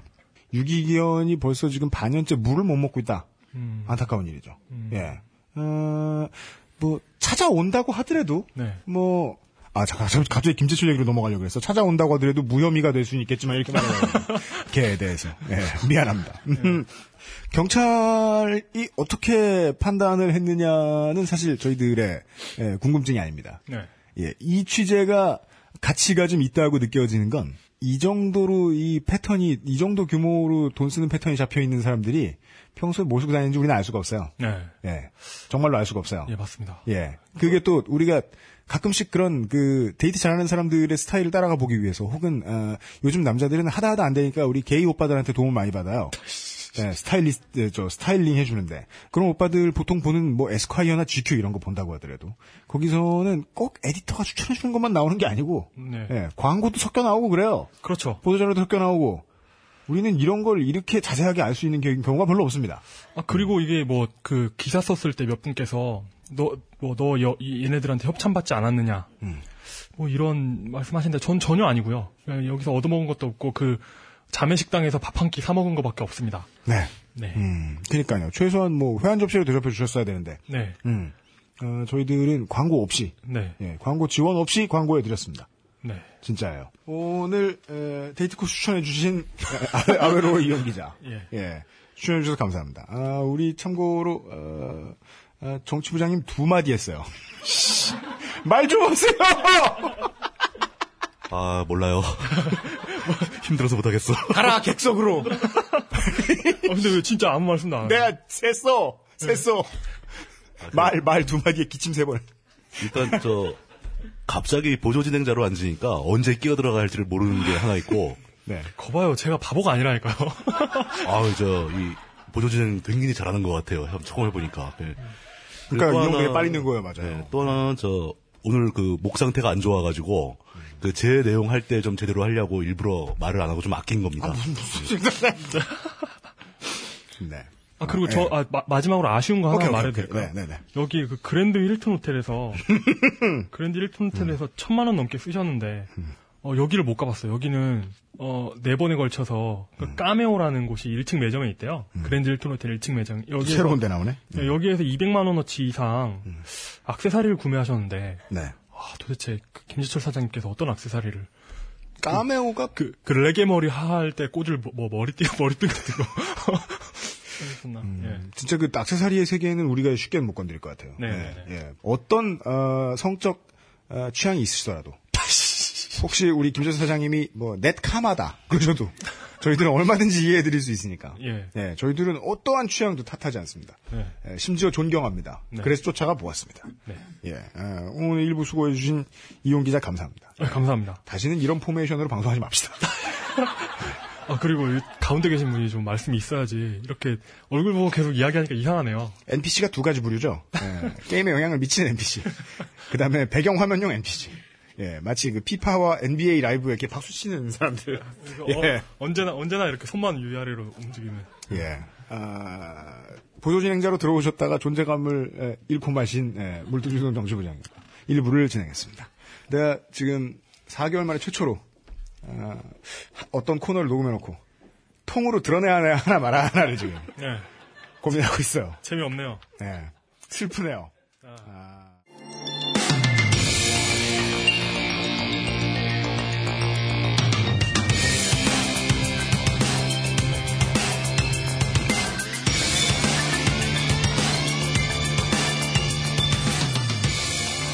그것은 알기 싫다 2부 시사 해설. 그렇게는 알기 싫다. 앞이 좀 제가 길 것 같습니다. 1회 때부터 12회 때까지 혹은 박정희 소백화사전에서도 줄기차게 얘기해오던 게 있었습니다. 진실이 나와 있을 때 가치가 상충된다고 느껴서는 안 된다는 거죠. 왜냐하면 그 반대에 서 있는 사람들이 범주화를 정말 잘 시키기 때문입니다. 어릴 때 자기는 논리가 불충분한데 이 사람을 논리로서 어떻게든 이겨보고 싶으면 쓰는 방법이 가장 흔해 빠진 방법이 파시즘이죠. 꼴빠는 어쩔 수가 없다. 이런 형태로 대표되는 말이죠.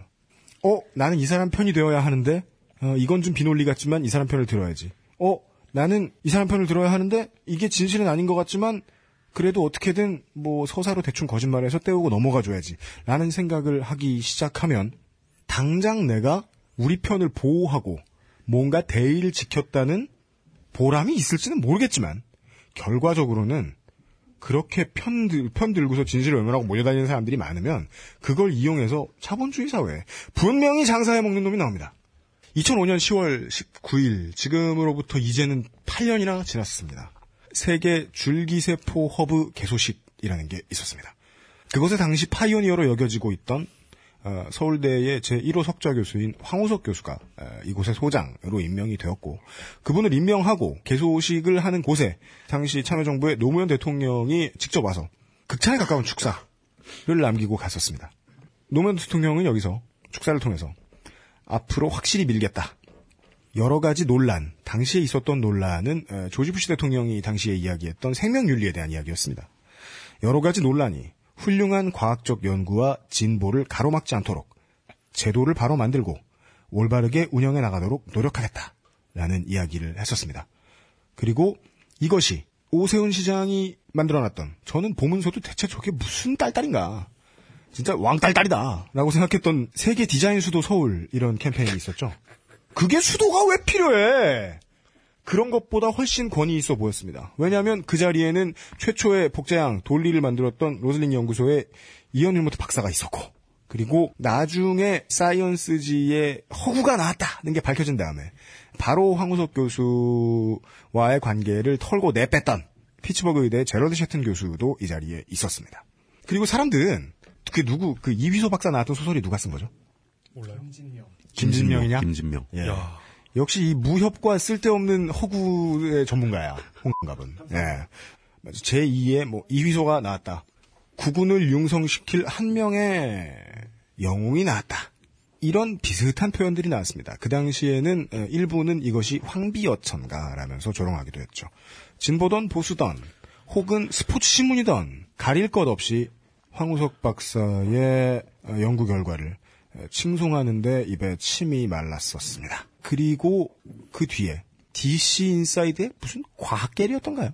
과학을 취미로 평생 동안 공부를 하면서 자기 인생은 잘 안 풀리다 보니까 에, 낙향을 하여 감자 농사를 하시던 어떤 에, 유저가 갤질을 하시다가 황우석의 사이언스 논문이 음, 사실이라는 걸 밝히는 사람이 있으면 자기가 줄 건 없고 감자를 한 박스 주겠다라는 글을 남기면서부터 그리고 그 전에 지금은 이상한 곳에 발령받아서 브런치를 계속 어, 드시고 계신 MBC의 한학수 PD와 음. 최승호 PD가 이 문제를 물어서 전 국민의 공적이 되었었습니다.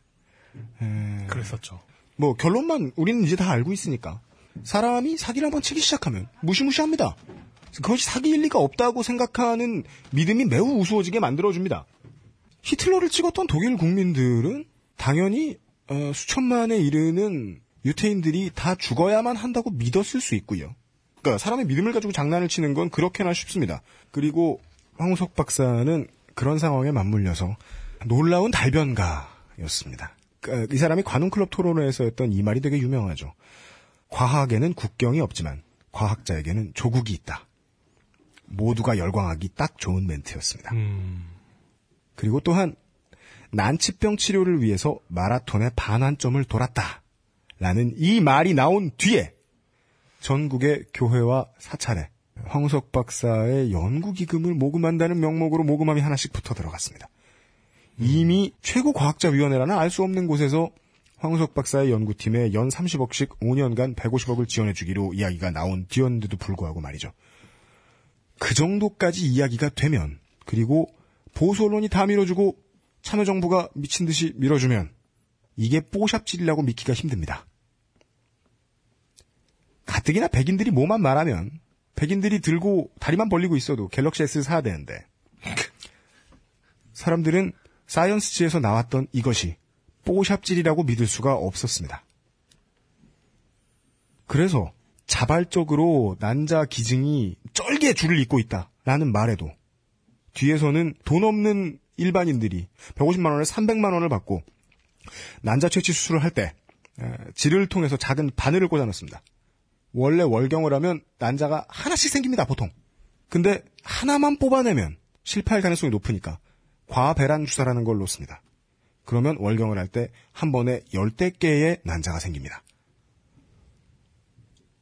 그것을 뽑아내는 걸 한두 번 시술을 하고 나면 불임의 가능성이 매우 높아집니다. 그리고 돈을 받고서도 그걸 하겠다는 여성이 없을 때에는 연구원 중에 여자분을 하기 따기 싫으냐, 계속 일하기 싫으냐라고 강압하여 그 사람을 불임의 위기에 처하게 한 다음에 자신의 난자를 자신이 연구하게 만든 비인간성이 있었는지도 몰랐고 그게 있었다고 해도 그 연구 결과가 뽀샵질일 리가 없다고 믿었습니다.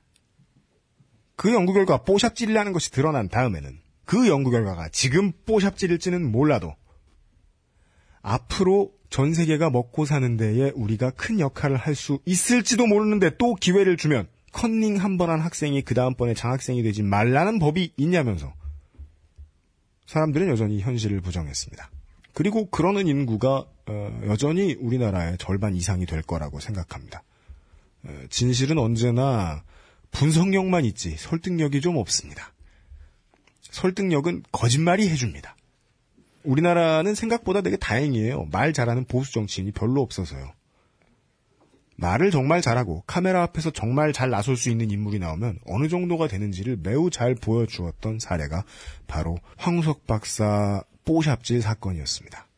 아, 지금은 누구나 이 인터넷 쇼핑몰이 대중화된 상황에서 웬만한 20살이 넘어간 인터넷 쇼핑몰 사장님 여자분들은 누구나 시공간을 비틀 수 있는 세상에 살고 있잖아요. 이분들이 마음만 먹으면 옷 떼오고 그거 열심히 할 필요 없이 줄기세포를 복사할 수 있어요. 가능한 날이 올 수도 있습니다. 과학이 과학의 정신을 외면하고 없는 없어야 하는 실험 결과를 창조한다면 말이죠. 오늘 이것과 관련된 이야기를 해주시기 위해서 음, 지금 막 도착하신 듯한 느낌의 생경한 목소리 오늘따라 아, 물뚝심송 정치부장님이 나오셨습니다. 안녕하십니까? 예, 안녕하십니까. 반갑습니다. 네. 처음 뵙겠습니다. 네. 진짜 그, 꽤 오랜만에 나왔죠. 3주간 쉬셨죠? 예, 세 번 빠진 것 같은데, 그, 굉장히 오래된 것 같네요. 저희들이 오랜만이니까 참. 네, 일부러 숨겨드렸죠. 네. 네, 대선이 끝나고 나면 아무런 정치평론가도 보고 싶어 하지 않거든요, 사람들이. 뭐 그런 측면도 있을 것 같고. 네. 아, 저도 그동안 좀 이제 이런 거 저런 거 하면서 많이 좀 쉬려고 그랬던데, 네. 그 이상한 문제에 또 휘말려가지고 요즘에 정신이 없습니다. 그러니까요. 쉴 네. 때는 쉬세요. 정치부장님이 쉬시는 건 트위터를 안 하시는 거예요. 그걸 인생을 놓는다고 생각하지 마시고. 또 게시판에 또, 또, 다, 또 다른 창의적인 물뚝심송 가짜가 나타났죠. 물뚝 송심이 나타났죠. 근데, 원래는, 원래는 말뚝 심순이 최고였죠. 말뚝 심순. 걔 관심 주니까 되게 열심히 활동한다. 네, 그- 점점 열심히 하다. 얼마나 열심히 하는지 보도록 그러니까, 하겠습니다. 그러니까 이런 관심을, 그러니까 관심 주면 얘네가 더 날뛴다고, 우리가 얘네한테 주는 관심을 끊으면 안 돼요. 더, 더 관심을 주고 사랑을, 맞아요. 사랑을 줘야 됩니다. 예. 너 임마 그러면 안 되지라는 이런 따끔한 충고의 말이라도 쉬지 네. 않고 계속 주면 네. 이 아이가 아 세상이 그렇게 거칠지만은 않구나 이러면서 그럼요. 일배는 고슴도치입니다. 음, 네. 걔 계속 배를 어루만져주고 하루에 계속해서 꾸준히 우유를 주고 계속 쳐다봐 주잖아요. 네. 그럼 언젠가는 가시를 내립니다. 그래서 물뚝심송님도 그걸 간파하시고 욕을 하지 않으시잖아요. 그러니까 그저 오랜만에 나왔는데 전통적으로 이 시간에 맨 처음에 이제 AS를 해야 되지 않습니까? 네. 그 AS 할 거리가 분명히 있었던 것 같은데 다 잊어버렸어요. 좀 됐잖아요. 시간이 이게 기억력의 한계 시간을 넘어섰습니다 이게. 예. 뭐 공소시효 같은 거죠. 네. 그 도입부의 진행자 UMC님께서 그 황우석 박사 사건에 대해서 이제 간단하게 먼저 얘기를 하셨는데 네. 그 오늘 얘기할 주제가 이제 그 겁니다. 사회 속의 과학, 과학자들과 일반 일반인들 사이의 의사소통에 관한 문제를 얘기를 하려고 준비를 했던 거예요. 네. 황우석 박사 얘기가 처음에 얘기 나온 나오게 된 이유는 우리 사회에서 흔히 말하는 그 이공계 과학 기술자들과 일반 유권자 아 일반 유권자가 아니라 그냥 일반인들 정치, 정치, 정치 부장님. 벗어나세요. 예, 네. 정치 부장님이시니까. 일반인들 사이에 다 의사. 의사소통이 실패했을 때 네. 네. 어떤 괴이한 일이 벌어지는가에 대한 가장 좋은 사례가 황우석 박사 사건이라는 거죠. 네. 그렇죠. 의사소통이 사라진 마당에 벌어질 수 있는 가장 끔찍한 사고였던 겁니다. 이걸 이걸 황빠 사태라고 하죠. 황 황빠 사태. 그 황빠라는 말은 제가 별로 안 쓸 안 쓰고 싶고요. 그냥 황우석의 난 이렇게 생각합니다. 황우석의 나. 근데 황빠랑 되게 비슷한 게 메커니즘이나 발음이나 되게 비슷한 게 환빠예요. 또 환빠 얘기하려고 그러죠. 네. 저는 그 10초만 말해도 자기 하고 싶은 얘기로 돌아오냐. 네. 예. 예. 아, 이거 이, 이, 자리가 편하네요, 저는. 네, 훨씬 낫죠, 예. 보기가. 어쨌든 간에 그 의사소통이 문제가 되는 것은 비단 과학자들과 일반인들 사이에만은 아니에요. 네. 사실 의사소통이 가장 큰 문제가 되는 것은 정치입니다. 음. 네. 정치인들과 일반 유권자 사이의 의사소통도 심각하게 안 되고 있어요. 이게 모든 문제의 근원일 수가 있습니다. 네. 뭐 그것뿐 아니고, 그러니까 사회 전반에서도 뭐 기업에서도 네. 의사소통이 제일 중요하다. 의사소통을 잘해야 된다라고 맨날 외친다는 것은 네. 의사소통이 제일 안 되고 있기 때문에 그러는 거죠. 네. 그러면 그러면 과학자들과 일반인들 사이의 의사소통이 안 된다면은 왜 안 되고 있는가? 또 어떻게 하면 잘할 수 있는가? 안 되면 어떤 일이 생기는가? 뭐 이런 것들을 생각해보는 시간을 한번 가져보고자 하는 겁니다. 네. 그 얘기를 처음에 시작할 때 제가 제일 걱정되는 내용이 이게 과학하면은 사람들이 별로 좋아하지 않아요. 네. 특히 이제 과학 중에서도 이제 수학 얘기 나오면 사람들이 굉장히 당황하죠. 네. 당황하는 것만 해도 좀 고마운 편이고 네. 대부분 그냥 슬그머니 잠이 들죠.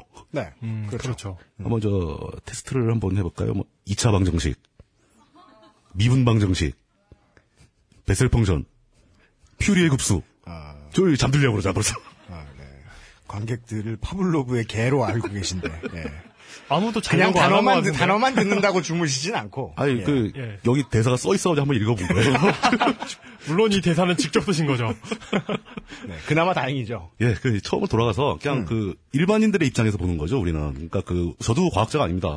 다 일반인이고 일반인의 관점에서 이 과학자들과 일반인 사이의 의사소통이 왜 안 되는가, 어떻게 해야 되는가, 뭐 이런 거를 생각해 보려면 먼저 과학이 뭔지부터 생각을 해봐야 되겠죠. 네. 가장 폭넓게 따지면 모든 학문은 다 과학입니다. 네. 특히 이제 우- 우리나라는 주로 다 이제 서양 학문을 연구하는 경향이 강하지만 네. 철학도 과학이죠. 과학의 시작이 철학인 거죠. 네. 그 자연과학, 물리학, 수학, 화학 이런 거 다 과학이고요. 그 다음에 공학도 다 과학의 범죄에 들어갑니다. 네. 공학은 이제 뭐 기술에 가까운 거지만 그 네. 공학 분명한 학문이죠. 그러니까 일정한 법칙에 맞춰가지고 학문적 체계를 갖추고 있는 어떤 그 서사들을 우리는 그냥 아주 보편적으로 폭넓게 과학이라고 부릅니다. 네, 사회과학, 인문과학 이렇습니다. 인문 인문학도 인문과학이죠. 사회학도 그렇죠. 사회과학이죠. 그러니까 문과라고 해서 과학자가 아닌 거 아니에요. 네. 근데 이제 일반적으로 얘기할 때는 과학의 범위를 약간 좁히죠. 그러니까 지금 이제 오늘 얘기할 과학자, 그 이제 좀 약간 늘려서 과학 기술자라고 해서 그 이공계 관련된 모든 학문을 연구하는 사람들, 뭐 이런 사람들로 과학 기술자를 정의를 하고 네. 이 사람들에 관한 얘기를 진행을 시켜볼까 합니다. 네. 사실 그 사람들은 과학을 연구하는 사람들입니다. 자기들이 과학을 공부하고 그 결과로 뭔가를 만들어내기도 하고 네. 뭐 어떤 그 큰 회사 대기업에 들어가서 새로운 상- 그 제품을 만들어내기도 하고 이게 그 사람들한테 주어진 임무죠. 그 사람들이 왜 일반인들하고 대화를 해야 됩니까? 연구비를 따내려고. 굉장히 중요한 얘기죠. 돈이 필요하니까. 네. 근데 일반인들하고 얘기한다고 돈 주는 거 아니지 않습니까? 돈 주는 사람하고만 얘기하면 되잖아요. 네. 음. 그냥 그 자기들이 그 하고 싶은 연구를 계속 하고 자기들끼리만 쑥덕거리고 그 사람들 얘기하는 거 보면 일반인들은 거의 무슨 말을 하는지도 못 알아듣습니다. 네. 그러니까 말은 한국말인데 조사 빼고는 다 전문 용어죠. 네. 그 무슨 옆에서 들으면 이제 호그와트에서 마법의 주문 같은 거 외우는 그런 느낌이고. 머글이 된 느낌. 예, 예. 뭐 그런 느낌 하는데 그걸 옆에서 듣고 있으면 굉장히 피곤해요. 알아듣기도 힘들고 무슨 얘기 하는지도 모르겠어요. 네. 그러면 그 상태에서 그 사람들이 하는 얘기를 일반인들이 알아서 들을 수는 없잖아요. 네. 그 사람들이 일반인들한테 알아들을 수 있는 얘기를 해줘야 되는 거 아닙니까? 네. 근데 그럼 오로지 이 문제는 그럼 과학기술자들이 일반인들이 알아들을 수 있게 얘기만 해주면 되는 걸까요? 또 그것도 아니잖아요. 네. 뭔가 이게 문제가 처음 스텝부터 꼬이고 있다는 얘기예요. 그러니까 의소통이 안 되고 있는 게 그 사람들이 성격이 나빠서 나빠, 나쁜 놈들이라서 뭐 이런 게 아니고 아주 근본적이고 구조적으로 의사소통이 하기 힘든 구조라는 거죠. 그러니까 언어 간의 번역은 최초부터 사기죠. 그렇죠. 거짓말이죠. 그게 이제 가장 핵심적인 문제인데 네. 과학 기술자들이 쓰는 언어가 일반인들이 쓰는 언어와 다르기 때문에 그런 겁니다. 네. 그 사람들이 똑같은 한국어를 쓰고 있다고 하지만 그 사람들은 사실 수학이라는 언어를 더 좋아하고 네. 그러다 보니까 아예 사고 방식이 그쪽으로 굳어져 가지고 생각하는 방법 자체가 다른 거예요. 그 네. 서로 만나게 되면 그런 자기 전공에 대한 얘기를 해줄 수가 없는 거죠. 이 대목에서 이제 그, 그 얘기를 잠깐 좀 그 해보고 싶은데 우리가 기술자들이 아이폰을 만들어 왔다. 그 아이폰이 어떻게 가동되는지 몰라도 잘 쓰기만 하면, 하면 됩니다. 네. 그게 애플의 악마성이죠. 그렇죠. 애플은 네. 그거를 사람들한테 권하고 있죠. 그 안에 뭐가 들어 앉았는지 가능한 한 몰라도 되게 혹은 아예 모르게. 모르는 게더 좋아. 네. 뭐 이렇게 얘기를 하는 거죠. 네. 마이크로소프트는 자신들의 기술력 부족을 오픈되어 있다라는 거짓말을 통해서 그렇죠. 니들이 알면 알수록 좋아. 예. 근데 사실은 네. 사실은 세상이 그렇게 돌아가도 큰 문제는 없습니다. 일반인들은 과학을 전공하지 않았기 때문에 그 사람들이 뭘 하는지 몰라도 돼요. 네. 그 사람들이 만들어진 결과만 놓고 쓰면 됩니다. 네. 근데 왜 굳이 그 사람들하고 대화를 해야 되냐고 얘기를 하냐면 그 사람들이 만들어낸 디테일한 결과물들이 중요한 게 아니라 그건 당연히 그 사람들이 만들어야 하는 것들이고요. 네. 그 사람들이 그런 디테일한 결과물들을 만들어내기 위해서 끊임없이 연구하고 찾아가는 그 사람들의 사고방식이 가장 중요하다는 겁니다. 단순히 말하자면 과학적 사고방식. 네. 과학적 사고방식은 일반인들이 우리 사회를 바라보고 평소에 자기 삶을 살아가는 입장에서도 굉장히 중요한 역할을 해줄 수 있다는 거죠. 그렇죠. 과학이 발전할수록 과학자들은 굉장히 참신하고 새로운 과학적 사고방식을 가지고 세상을 바라보게 됩니다. 일반인들이 그걸 이해하지 못한다면은 뭐 디테일 말고 그냥 그 사고방식을 전수받지 못한다면은 일반인들은 아직도 19세기의 사고방식을 갖게 되는 겁니다. 네. 이렇게 되면은 서로가 사회를 바라보는 관점이 달라지고 생각하는 방식이 달라지고 네. 문화의 갭이 드러나고 네. 지체 현상이 벌어지는 거죠. 예. 일반인들은 이 사회가 어떻게 돌아가는지 이해를 못하게 될 수도 있어요. 네. 예. 예. 그 이런 것 때문에 더 중요한 것은 그 사람들이 만들어낸 디테일한 기술이나 결과물, 상품 뭐 이런 게 중요한 게 아니고 과학자들이 가진 과학적 사고 방식을 배울 수 있게 하기 위해서 대화를 해야 된다는 겁니다. 그 과학적 사고 방식이라고 할 때 그 과학이라는 앞에 접두어는 조그마한 분야로서 현대의 과학 이거랑은 얘기가 다르죠. 다르죠. 예. 네. 그 아까 앞에서 이야기했고 저 오프닝 멘트에서도 이야기했던 과학적으로 실험해보고 대조해보고 다시 확인해보고 또 실험해보는 그 자세 때문에 모든 학문을 인문과학이다 사회과학이다 이렇게 부르는 거죠. 그렇죠. 예. 다만 못해 그러니까 우리 뭐 저는 재전공밖에 모르니까 재전공을 가지고 이야기를 해보면 무슨 최치원의 문체가 멋있다 이러고 결혼을 하면 안 된다는 거예요. 예. 그건 아무것도 증명을 못 해준다는 거예요. 그렇죠. 왜? 예. 과학적 언어에 맞지 않으니까. 그런 형용사를 사용할 방법은 없어요. 논리 구조에 맞아 들어가기 위해서는. 그렇죠. 과학적 사고 일반인데 그게 그 마인드에 맞지 않는 어떤 아까 언어로 이야기했는데 형용사를 감성을 담은 형용사나 부사를 많이 집어넣은 그것도 과학이라고 이야기하고 다니는 사람들이 있을 수도 있다. 아까 황소의 케이스에서 이야기를 했었습니다. 그렇죠. 예. 네. 근데 또 약간 관점을 바꿔서 다시 한번 생각해 봅시다. 그럼 과학자들이 자기가 열심히 노력해가지고 과학적 사고 방식을 만들어냈다 치죠. 새로 발견을 했어요. 네. 기존에 없던 사고의 틀을 창안을 해냈다. 그럼 일반인들이 그거를 과학자들한테 배우거나 전수 받을 권리가 있느냐? 자기가 알아서 새로 만들어야지 왜 과학자들이 만들어 놓은 걸 갖다 쓰려고 하느냐? 뭐 이런 관점도 나올 수 있죠. 네. 그 이거는 어디로 연결되냐면 과학자들이 과연 일반인들한테 그런 자기들이 생각해낸 새로운 사고의 틀을 알려줘야 할 의무가 있느냐 이런 질문으로 갈 수 있겠죠. 그게 뭐냐면은 바로 과학자들이 태어나서 공부를 하고 자기가 자라나서 연구를 하게 되는 과정까지 네. 그 사람들이 혼자 자기 돈으로 다 한 건 아니잖아요. 네. 그죠. 그 사람들이 자기 연구를 할 수 있게 될 때까지 또 자기 연구가 시작돼서 연구를 계속 해나가는 과정에서조차도 네. 그들은 우리 사회가 제공해주는 엄- 어마어마한 자원을 소모하고 있는 겁니다. 네. 실제로 그 사람들은 아무것도 만들어내지 않아요. 새로운 기술을 개발했다. 그 기술 자체가 상품은 아닙니다. 그게 어딘가 공장으로 가서 상품이 제조돼서 만들어 나- 나와가지고 일반인들이 돈 주고 사야 가치가 생기는 거죠. 네. 과학자들은 사실 그걸 만들지 않습니다. 네. 어떻게 보면 이 사람들은 사회에 기여하는 바가 아무것도 없는 거예요. 네. 그 사람들이 기여하는 것은 사회에 새로운 관- 그 사고의 틀, 새로운 관점을 제시하는 그런 가치를 만들어내는 역할을 하고 있는 것 뿐입니다. 네. 그걸 만들기 위해서 그 사람을 평생 가르치고 연구할 수 있도록 먹여 살려준 그 권리는 일반인들한테 있는 거죠. 사회 간접 자본이. 사회 간접 조정인 거죠. 예. 그렇기 때문에 일반인들은 내가 도저히 못 알아듣겠다 하더라도 과학자들한테 당당하게 요구할 수가 있는 겁니다. 너희들이 생각해낸 새로운 관점과 사고의 틀을 우리한테 얘기를 해라. 복잡하게 얘기하지 말고 간단하게 얘기해라. 알아듣게 얘기해라. 네. 이렇게 당당하게 요구해도 된다는 거예요. 과학자들이 그걸 안 하면 직무유기인 겁니다. 지들끼리만 쓴다면. 네. 오늘 이 자리에 풍수가 문제가 있네요. 어, 이, 아, 그, 미국에서. 고! 컴온! 미국에서 그, 아니, 어, 뭐, 뭐, 뭐, 뭐였는지 기억은 잘 안 나요. 예. 아마 페르미 연구소에, 페르미 연구소의 그 입자 가속기를 예, 예. 만들 때 얘기일 거예요. 한때 세계 최고였죠. 그게. 예. 예. 그걸 만들 때, 그, 그, 질 예산을 누군가가 줘야 되잖아요. 그 입자 가속기를 질 돈을. 네. 근데 그게 한두 푼도 아니고 몇 조 원씩 들잖아요. 어마어마하죠. 예. 예. 그래서 이걸 예산을 어디서 냈냐면 미국 국방성에서 냈어요.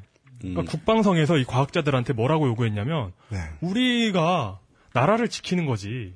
이런 거, 이- 이- 너네가 연구하려는 거 보니까 나라 지키는 거하고는 상관도 없더만. 도대체 우리가 왜 돈을 내야 되는지 설명해라. 라고 했을 때 과학자들 대답이 이게 너희가 이 나라를 지킬 가치가 있는 나라로 만든다라고 대답했어요. 이걸 짓는 게. 꽤 오래전에 페르미 전기를 읽으면서 들었던 얘기인 것 아, 그- 아, 같습니다. 그랬나요? 예, 예. 그러니까 뭐 중수를 연구한다. 혹은 이제 뭐 수소 입자의 폭발성에 대해서 연구를 한다. 이럴 때 그게 국방력에 도움이 될지 안 될지 알 수 없죠. 뭐 대부분은 안 되죠. 처음에 그러니까 대부분 안 되고 나중에 네. 정말 엄청난 게 될지를 몰라요. 화약을 만들면서도 처음에 그런 생각을 당연히 했을 거고 네. 그래서 국방의 분야가 계속해서 지원을 점점 더 많이 하게 되는 거죠. 미국 같은 경우에 특히 그리고 미국 같은 경우는 미국이 그 경제 규모 자체도 크기도 하지만 경제 규모에 비해서도 엄청난 돈을 그 예산으로 가지고 있죠. 예산으로 그렇죠. 집행하죠. 예, 예. 예. 그 사람들은 그, 그 정책을 결정할 때 순수과학에 투자하는 돈을 일종의 자존심으로 간주하는 것 같아요. 네. 그러니까 물론 이제 그거에서 많은 성과가 나오고 있기도 하고 또 자기네들 전체 예산의 몇 프로를 의무적으로 쓰도록 돼 있기도 하지만 네. 그 사람들은 그걸 굉장히 자연스럽게 받아들이는 경향이 있더라고요. 네. 물론 이제 그건 이제 과학계의 현실적인 문제를 얘기할 때 나와야 되는 얘기고 음. 과학자들 역시도 자신들이 알아낸 새로운 사고 방식과 그 사고의 틀을 사회 일반인들한테 전달해줄 의무가 있다라는 네. 것까지 말씀을 드렸고요. 그들이 그 의무를 인식하고 있는 사람도 굉장히 많습니다. 그러니까 과학자들이 자기가 자기 좋아하는 연구, 자기가 하는 연구에만 몰두하면 된다라고 생각하는 사람들도 있는 반면에 네. 최근의 젊은 과학자들은 대부분이 자신들이 사회 속에서 어떤 한 역할을 해야 하는 존재이며 사회로부터 받은 게 있기 때문에 보답해야 한다. 이것은 나의 의무이다. 그리고 그 의무의 가장 중요한 부분이 일반인들과의 의사소통이다. 네. 이렇게 생각하는 학자들이 점점 늘어나고 있는 건 사실이에요. 네. 좀 바람직한 현상이죠. 네. 근데 여기서 이제 결정적인 장벽이 등장하는 게 네. 아까 제가 잠시 옆길로 먼저 지름길로 가서 말씀드렸던 그 의사소통의 문제가 발생하는 겁니다. 그, 그 사람들은 일반인들하고 얘기를 하고 싶어가지고 얘기를 굉장히 쉽게 합니다. 책도 막 열심히 써가지고 얘기를 해요. 네. 읽으면 무슨 얘기인지 하나도 모르는 거지. 네. 이런 일이 아주 흔하게 벌어집니다. 네. 특히 여러분들도 아마 많이 겪어보셨을 거예요. 수학이나 물리학을 전공한 사람하고 얘기할 때 너는 도대체 올 여름에 뭘 할 거냐라고 물어봤을 때 단 5분을 듣기가 힘들 거예요. 저게 도대체 무슨 말을 하는 건지 뭐 이런 생각이 들겠죠. 네. 이게 만물을 아우르는 뱅뱅 이론으로 다시 한번 돌아오게 돼요. 네. 언어가 기호라는 이야기부터 시작을 해야 돼요. 맞아요. 안타깝게도 이 얘기부터 좀 드려야 돼요. 더 어려운 얘기로 나가나? 그러니까 아 그냥 그냥 기초적인 가르침 있잖아요. 왜 빨간색 동그라미가 정지로 존재하는가? 그것은 파란색 동그라미가 반대말이기 때문이다. 라는 의미 같은 거 있잖아요. 모든 언어도 다 의미를 담고 있는데 그 의미가 서로 규약이라는 거예요. 그렇죠. 예. 만들어 놓는 USB처럼. USB가 universal이잖아요. 예. 예. 아무데나 연결할 수 있다 뭐 이런 예. 뜻이죠. 그러니까 범용으로 우리 이렇게 하자라고 약속했던 기호가 있기 때문이라는 거죠. 그래서 원래대로면 의사소통 안 되는 게 맞는데 음. 그러다 보니까 단어와 단어 사이에 뭐 서로 다른 언어 사이에 해석과 번역이 정말 중요한데 그게 괴롭다는 예는 가장 쉬운 거는 얼른 제가 떠오르는 건 영화 황산벌에 나오는 거시기 논란 같은 겁니다. 해석 한 번 안 되면 죽어도 안 되는 거죠. 아무리 쉽게 얘기해주고 싶어도. 그렇죠. 예. 처음에 그 미국 Afro American들이 많이 나오는 어, 스파이크 리 감독 같은 사람이 만들었던 영화들이 처음에 국내에 수입이 될 때 이 영화들을 번역하던 번역 작가들은 대체 what's up을 어떻게 해석하는지도 몰랐어요. 그렇죠. 그게 무슨 말인지를 몰랐죠. 예. 고민 고민하다가 별일 없니? 어, 힘든 일이죠. 예. 그러니까 말과 말을 이어주는 이 그러니까 그 의사소통 체계 의사소통 체계를 이어주는 일은 존나 힘든 일입니다. 네. 그 의사소통을 위해서 이제 언어가 도구로 쓰인다는 관점에서 한번 보죠. 그 지금 방금 굉장히 중요한 얘기 나왔는데 그 언어는 일종의 서로 간의 약속이란 말입니다. 네. 이 약속 체계가 다 모여서 언어라는 하나의 체계를 구성을 했어요. 이제 보통 사람들이 쉽게 생각하기에 이 언어가 만들어진 것은 사람들이 먼저 생각을 하고 내 생각을 표현하기 위해서 언어를 만들었다고 생각을 합니다. 근데 이게 아닐 수도 있다는 주장이 있어요. 굉장히 유명한 말인데 들어보신 분도 많이 계실 겁니다. 그 언어가 사고를 지배한다.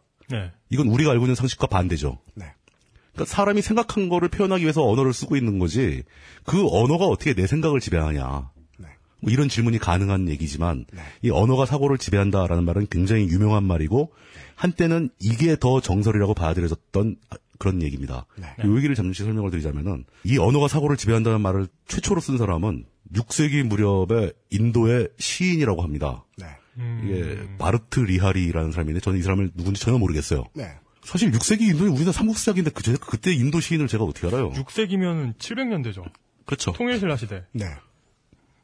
아니죠. 500년대가 6세기죠. 아니죠. 6, 668년에 고구려가 멸망했으니까요. 아 니 그러니까 6세기라고 그러면 500년대가 500몇 년대가 6세기라고. 아 그렇구나. 아니 1900몇 년이 20세기였잖아요. 그렇구나. 500, 500 몇 년대가 6세기죠. 그러면 예 그렇군요. 아, 날카로운 지적. 예, 감사합니다. 예. 근데 이제 그, 이, 언어가 사고를 지배한다라는 얘기가 본격적으로 나오는 것은 사실은 이제 그, 사피어 slash 워프 가설이라는 겁니다. 이게 굉장히 그 사피어라는 사람하고 워프라는 사람 둘이 같이 얘기하는 건데 이 둘이 저 스승과 제자지간이에요. 네. 사피어라는 사람은 저 독일 태생이고 네. 미국에서 활동한 언어학자죠. 네. 그리고 이제 그 워프는 그 제자고요. 네. 그 이들이 그 정식 이름이 이제 그 사피어는 에드워드 사피어라는 사람이었고 제자는 이제 벤자민 리 워프라고 하는데 이 둘 중에 도 제자가 더 극단적인 주장을 했어요. 네. 이 워프는 완전히 그 사람은 독자적인 사고를 할 수 없고 언어를 배움으로 인해서 그 언어에 의해서 사고가 형성이 되고 그 언어가 사고를 지배하는 게 맞다. 네. 이러면서 얘기한 게 이제 그 이누이트족을 예로 들은 겁니다. 이누이트가 이제 에스키모를 에스키모라는 이름이 옳지 않다고 그러더라고요. 네, 에스- 맞습니다. 앞으로 이제 에스키모라는 말은 안 쓰는 걸로 하고 있고 그다음에 이누이트라고 하는데 이누이트들이 워낙 눈이 많은 곳에 살다 보니까 이 눈에 관해서 쓰는 용어가 무지하게 많다는 거예요. 그 워프가 조사한 바에 의하면 400여 가지가 된다는 겁니다. 그 환경 때문에 에스키모가 살아가는 환경 때문에 눈을 다채롭게 볼 수밖에 없겠죠. 네. 그것 때문에 이 사람들은 눈에 대한 명칭이 400개가 넘어가는 복잡한 언어를 갖게 됐습니다. 네. 그 워프는 한 발 더 나가서 이 사람들이 눈에 대해서 이렇게 복잡한 언어를 쓰기 때문에 이 사람들은 눈에 대해서 굉장히 복잡한 사고를 할 수밖에 없다. 네. 이렇게 주장을 하는 거예요. 그 보다 그 가까운 예를 들면 그 007 예전 시리즈 중에 그 악어 나 악어가 나왔던 시리즈가 있어요. 네.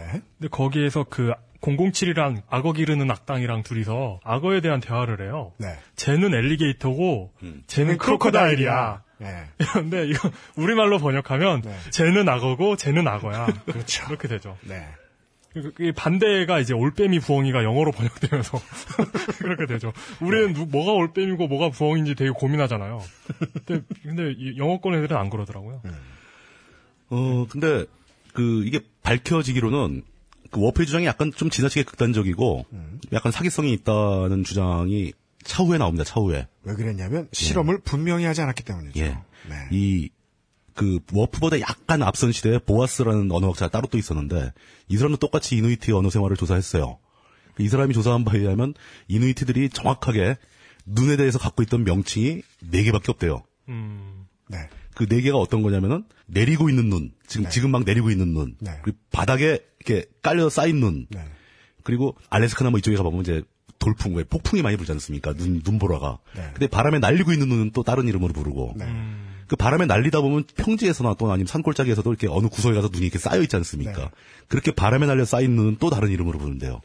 이렇게 네 가지 명칭을 썼다는 거죠. 내일 치울 눈, 오늘 치울 눈, 내가 안 치울 수도 있는 눈, 남이 치울 눈, 뭐 이 정도네요. 뭐, 뭐 그런 거죠. 네. 예.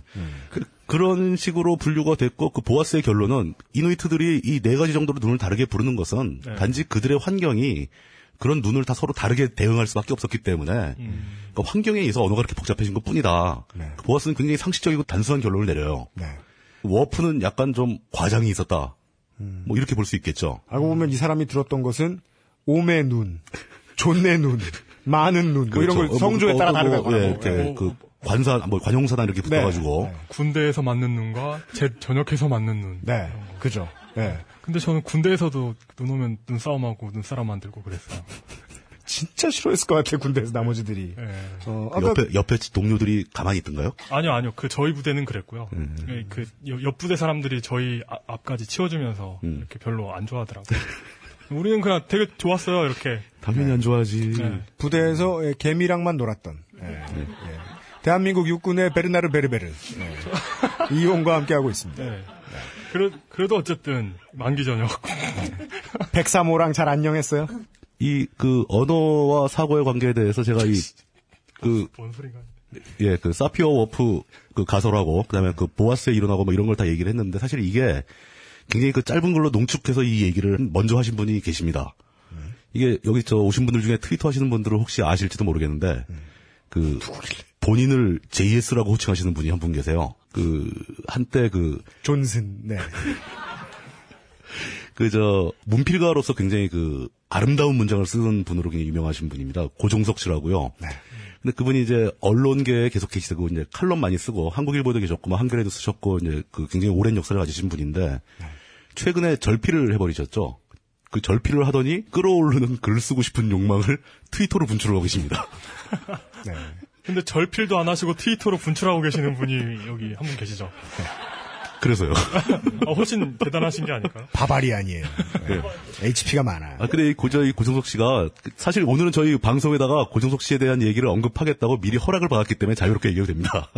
이, 정치적으로는 약간 입장이 좀 다를 수 있습니다. 그분이 좀 굉장히 오래된 호남 분이시고, 그, 제가 보기에는 이제 그, 김대중 전 대통령을 굉장히 좋아합니다. 예, 그런 관점에서 요즘의 정치에 대한 관점이 우리 세대하고는 좀 많이 다른 부분이 있어요. 네. 그래서 어떤 분들은 이제 그분도 뭐 숙골 아니냐 그러고 막 욕하는 분도 있고 뭐 아스트랄하다 그러는 사람도 있는데 네. 저는 그분의 문장을 되게 좋아합니다. 네. 그분이 살아온 행적도 굉장히 존경스러운 부분이 있고 네. 그 언젠가 그분하고 이제 술 한잔 먹어보려고 노력을 하고 있죠. 네. 승낙을 받았어요. 아 그래요. 예, 예, 근데 예. 이그 늙어서 변하는 건 탓을 못 하겠더라고요. 안 그런 사람이 몇 없어요. 다 그렇죠, 뭐. 예. 그 평상시에 장기 많이 두고 예. 리니지 오래 하고 그래야 돼요. 머리를 쉬면 안 돼요. 예. 그런데 그 이분이 그 JS가 진짜로 그 언어에 대한 감각이나 언어에 대한 관점이 굉장히 세련됩니다. 네. 그 그거에 관해서 책도 여러 개 썼습니다. 그러니까 영어 투 문제, 외래어에 관련된 문제라든가 또 우리말 표현이 가지는 특성들. 네. 그 그분이 굉장히 어학에도 좀 능통하시고 네. 뭐 프랑스에서 오래 계시고 막 그래가지고 불어도 잘하고 영어도 잘하고 막 그런 분이라서 이 언어에 대한 감각이 남다른 분인 것 같아요. 누군가가 피천득 선생하고 비교하는 것도 봤었어요. 어, 저는 개인적으로는 뭐 그에 대해서 뭐 특별히 말은 못하겠지만 뭐 저는 오히려 더 낫다고 봅니다. 그러니까 한국의 이제 언어학 문제에 관해 소양을 키우기가 토양이 지금 좋지가 않아요, 다. 그렇죠. 네. 예. 예, 아주 안 좋죠. 예. 그 다시 돌아가서 이제 그, 그 JS께서 쓰신 예전에 그 한 2007년인가 그때 이제 모 신문에 쓴 언어에 대한 칼럼입니다. 이, 그 내용에 이 내용이 다 나옵니다. 제가 이걸 인용하기 위해서 그분 얘기를 꺼낸 거고. 근데 그 스토리의 결론은 어떻게 되느냐. 그럼 언어가 사고를 지배하는 거냐 도대체 안- 하는 거냐 마는 거냐. 이게 이제 최근에는 반반 정도로 어느 한쪽으로 쏠리지 않고 언어가 사고에 영향을 미치기도 하고 또 언어 자체도 사고에 다시 영향을 받고 그런 측면이 있다. 그러면 나아가서 이 모든 종류의 자연어들 그러니까 영어, 불어, 뭐 스와힐리어, 뭐 북경어 이런 모든 언어의 이 윗단계에 사람들 머릿속에 어떤 그 메타 언어가 존재하는 거 아니냐. 어, 생각하는 언어가 존재하는 거 아니냐. 언어 위의 언어. 언어 위의 언어가 있어가지고 이 언어는 다 공통적이고 사람이 생각할 수 있는 방식은 비슷하고 그게 언어를 통해서 형상화돼서 말로 나올 때 이때 이 언어가 역으로 영향을 줄 수 있고 이 생각에 영향을 받을 수도 있고 그러니까 그 워프의 가설에 맞춰가지고 언어가 사고를 지배한다는 생각에 갇혀 있으면은 내가 태어나서 한국어만 배웠으면 한국적 사고 방식만 해야 되는 거잖아요. 이럴 필요는 없다는 거죠. 넘어설 수 있다. 인간의 사고는 무한히 열려 있다. 네. 고정석 씨가 내린 결론이 이겁니다. 저는 이 결론에 동의를 하고요. 네. 그러니까 과학자들이 일반인들과 다른 언어를 쓴다 하더라도 다른 언어 때문에 그 사람들이 굉장히 독특한 사고방식을 갖게 되고 또 독특한 사고방식 때문에 더 독특한 언어를 쓰게 된다, 된다 하더라도 일반인들과 그들과 의사소통을 할 수 있는 가능성은 열려 있는 겁니다. 완전히 불가능하기 때문에 못하는 게 아니라 안 하기 때문에 못하는 것 뿐이에요. 네. 그럼 어떻게 할 수 있는 방법이 있는가 이걸 찾아봐야 되겠죠. 네. 와, 어렵네요. 나 할 만한데. 아, 그래요? 예. 예, 어렵네요. 이게, 그리고 이렇게 이게 약간 경영- 것 경영학도를 같죠. 무시하는 이유예요. 그러니까 이게 그 과학과 일반 대중을 이어주는 역할을 정말 열심히 잘하고 있는 곳이 BBC입니다. 아, 전 세계 방송, 방송 네. 중에 제일 최고로 열심히 하죠. BBC 다큐 볼만해요. 그리고 과학자들이 이렇게 진행자로 나오는데 어디서 그렇게 잘생긴 사람들을 데려오는지 그 사람들 논문은 별로 못 쓰는 사람들일 것 같은데. 예, 아, 모르겠어요. 하여튼 예. 음, 알겠습니다. 예쁜 여자는 안 나와요. 오케이. 네. 그러면 이제 과학자들과 일반인들의 의사소통이 어떤 식으로 벌어질 수 있는가에 대해서 실제 얘기를 한 번 더 해보죠. 네. 최대한 이제 간단간단하게 하겠습니다. 어려운 얘기라고 너무 어렵게 생각하실 필요 없어요. 쉽습니다. 아, 어려운 얘기 무슨 소리예요? 어려운 얘기. 이런 것이 메타 언어인가? 그러니까 메타에 대한 개념이라도 생소하신 분들은 간단하게 아, 그럴 이- 수 있죠. 예, 예. 이야기를 해야 되는 게 그러니까 무엇 위에 무엇 뭐 이런 겁니다. 예. 그러니까 무슨 뭐 뱀을 잡아먹는 뱀에 대해서 설명하면서 그렇게 이야기하는 책들이 많이 있었는데 그러니까 뭐 체계에 대한 체계다. 그러면 체계를 지배하는 무슨 체계가 있을 것이다. 알고 보면 그래서 옛날부터 과학은 꾸준히 처음에 사람들이 상상하던 그 신 모습을 찾아가는 과정이다라고들 많이 이야기하거든요. 체계 위에 어떤 체계, 의미 위에 어떤 의미를 계속 연구를 하면서 만들어내거든요. 그 개념이 메타입니다. 네. 사실 별거 아니잖아요. 알고 보니까. 그러니까 뭐 언어에 언어에 대한 과학, 수학에 대한 과학, 뭐 물리학에 대한 과학들이 있으면 얘네는 그냥 각자의 그렇죠. 과학이고 예, 예, 예. 과학이 뭘까를 고민하면 그게 메타적 메타적인 거죠. 그래서 그거, 예. 그런 분야가 실제로 있어요. 네. 그러니까 과학 연구는 어떻게 해야 되는가, 과학은 어떤 방법론으로 연구해야 되는가, 뭐 이런 걸 연구하는 부분이 있는데, 네. 그거를 바로 meta science라고 그래요. 그 메타 과학이라고 그래요. 아주 단순한 거죠. 네. 하여튼 예. 이런 일에 흥분하는 사람을 가리키는 말이 우리말엔 없잖아요. 우리말은 그냥 비속어밖에 없, 예를 들어 뭐 찐따 뭐 이런 거밖에 없잖아요. 근데 덕후. 그러니까, 그러니까 미국에선 geek 이러면 되잖아요. geek. 예. 예. 좀 더 낮추면 널. 너도 있고. 예. 널. 근데 우리나라는 사회가 아직 인정을 해줘서 그런지 아직 그 단어가 없어요. 예. 이거를 예를 제가 이 소재를 잘 잡은 건지 모르겠는데 가장 이제 과학자들과 일반인들의 소통을 얘기할 때 소재로 많이 나오는 게 바로 이겁니다. 이 가장 극단적으로 소통이 안 되는 과학인데 양자역학 얘기죠. 양자역학. 아, 이 소재를 잘 잡은 건지 모르겠네. 심지어 스탭들이 걱정하고 있어요.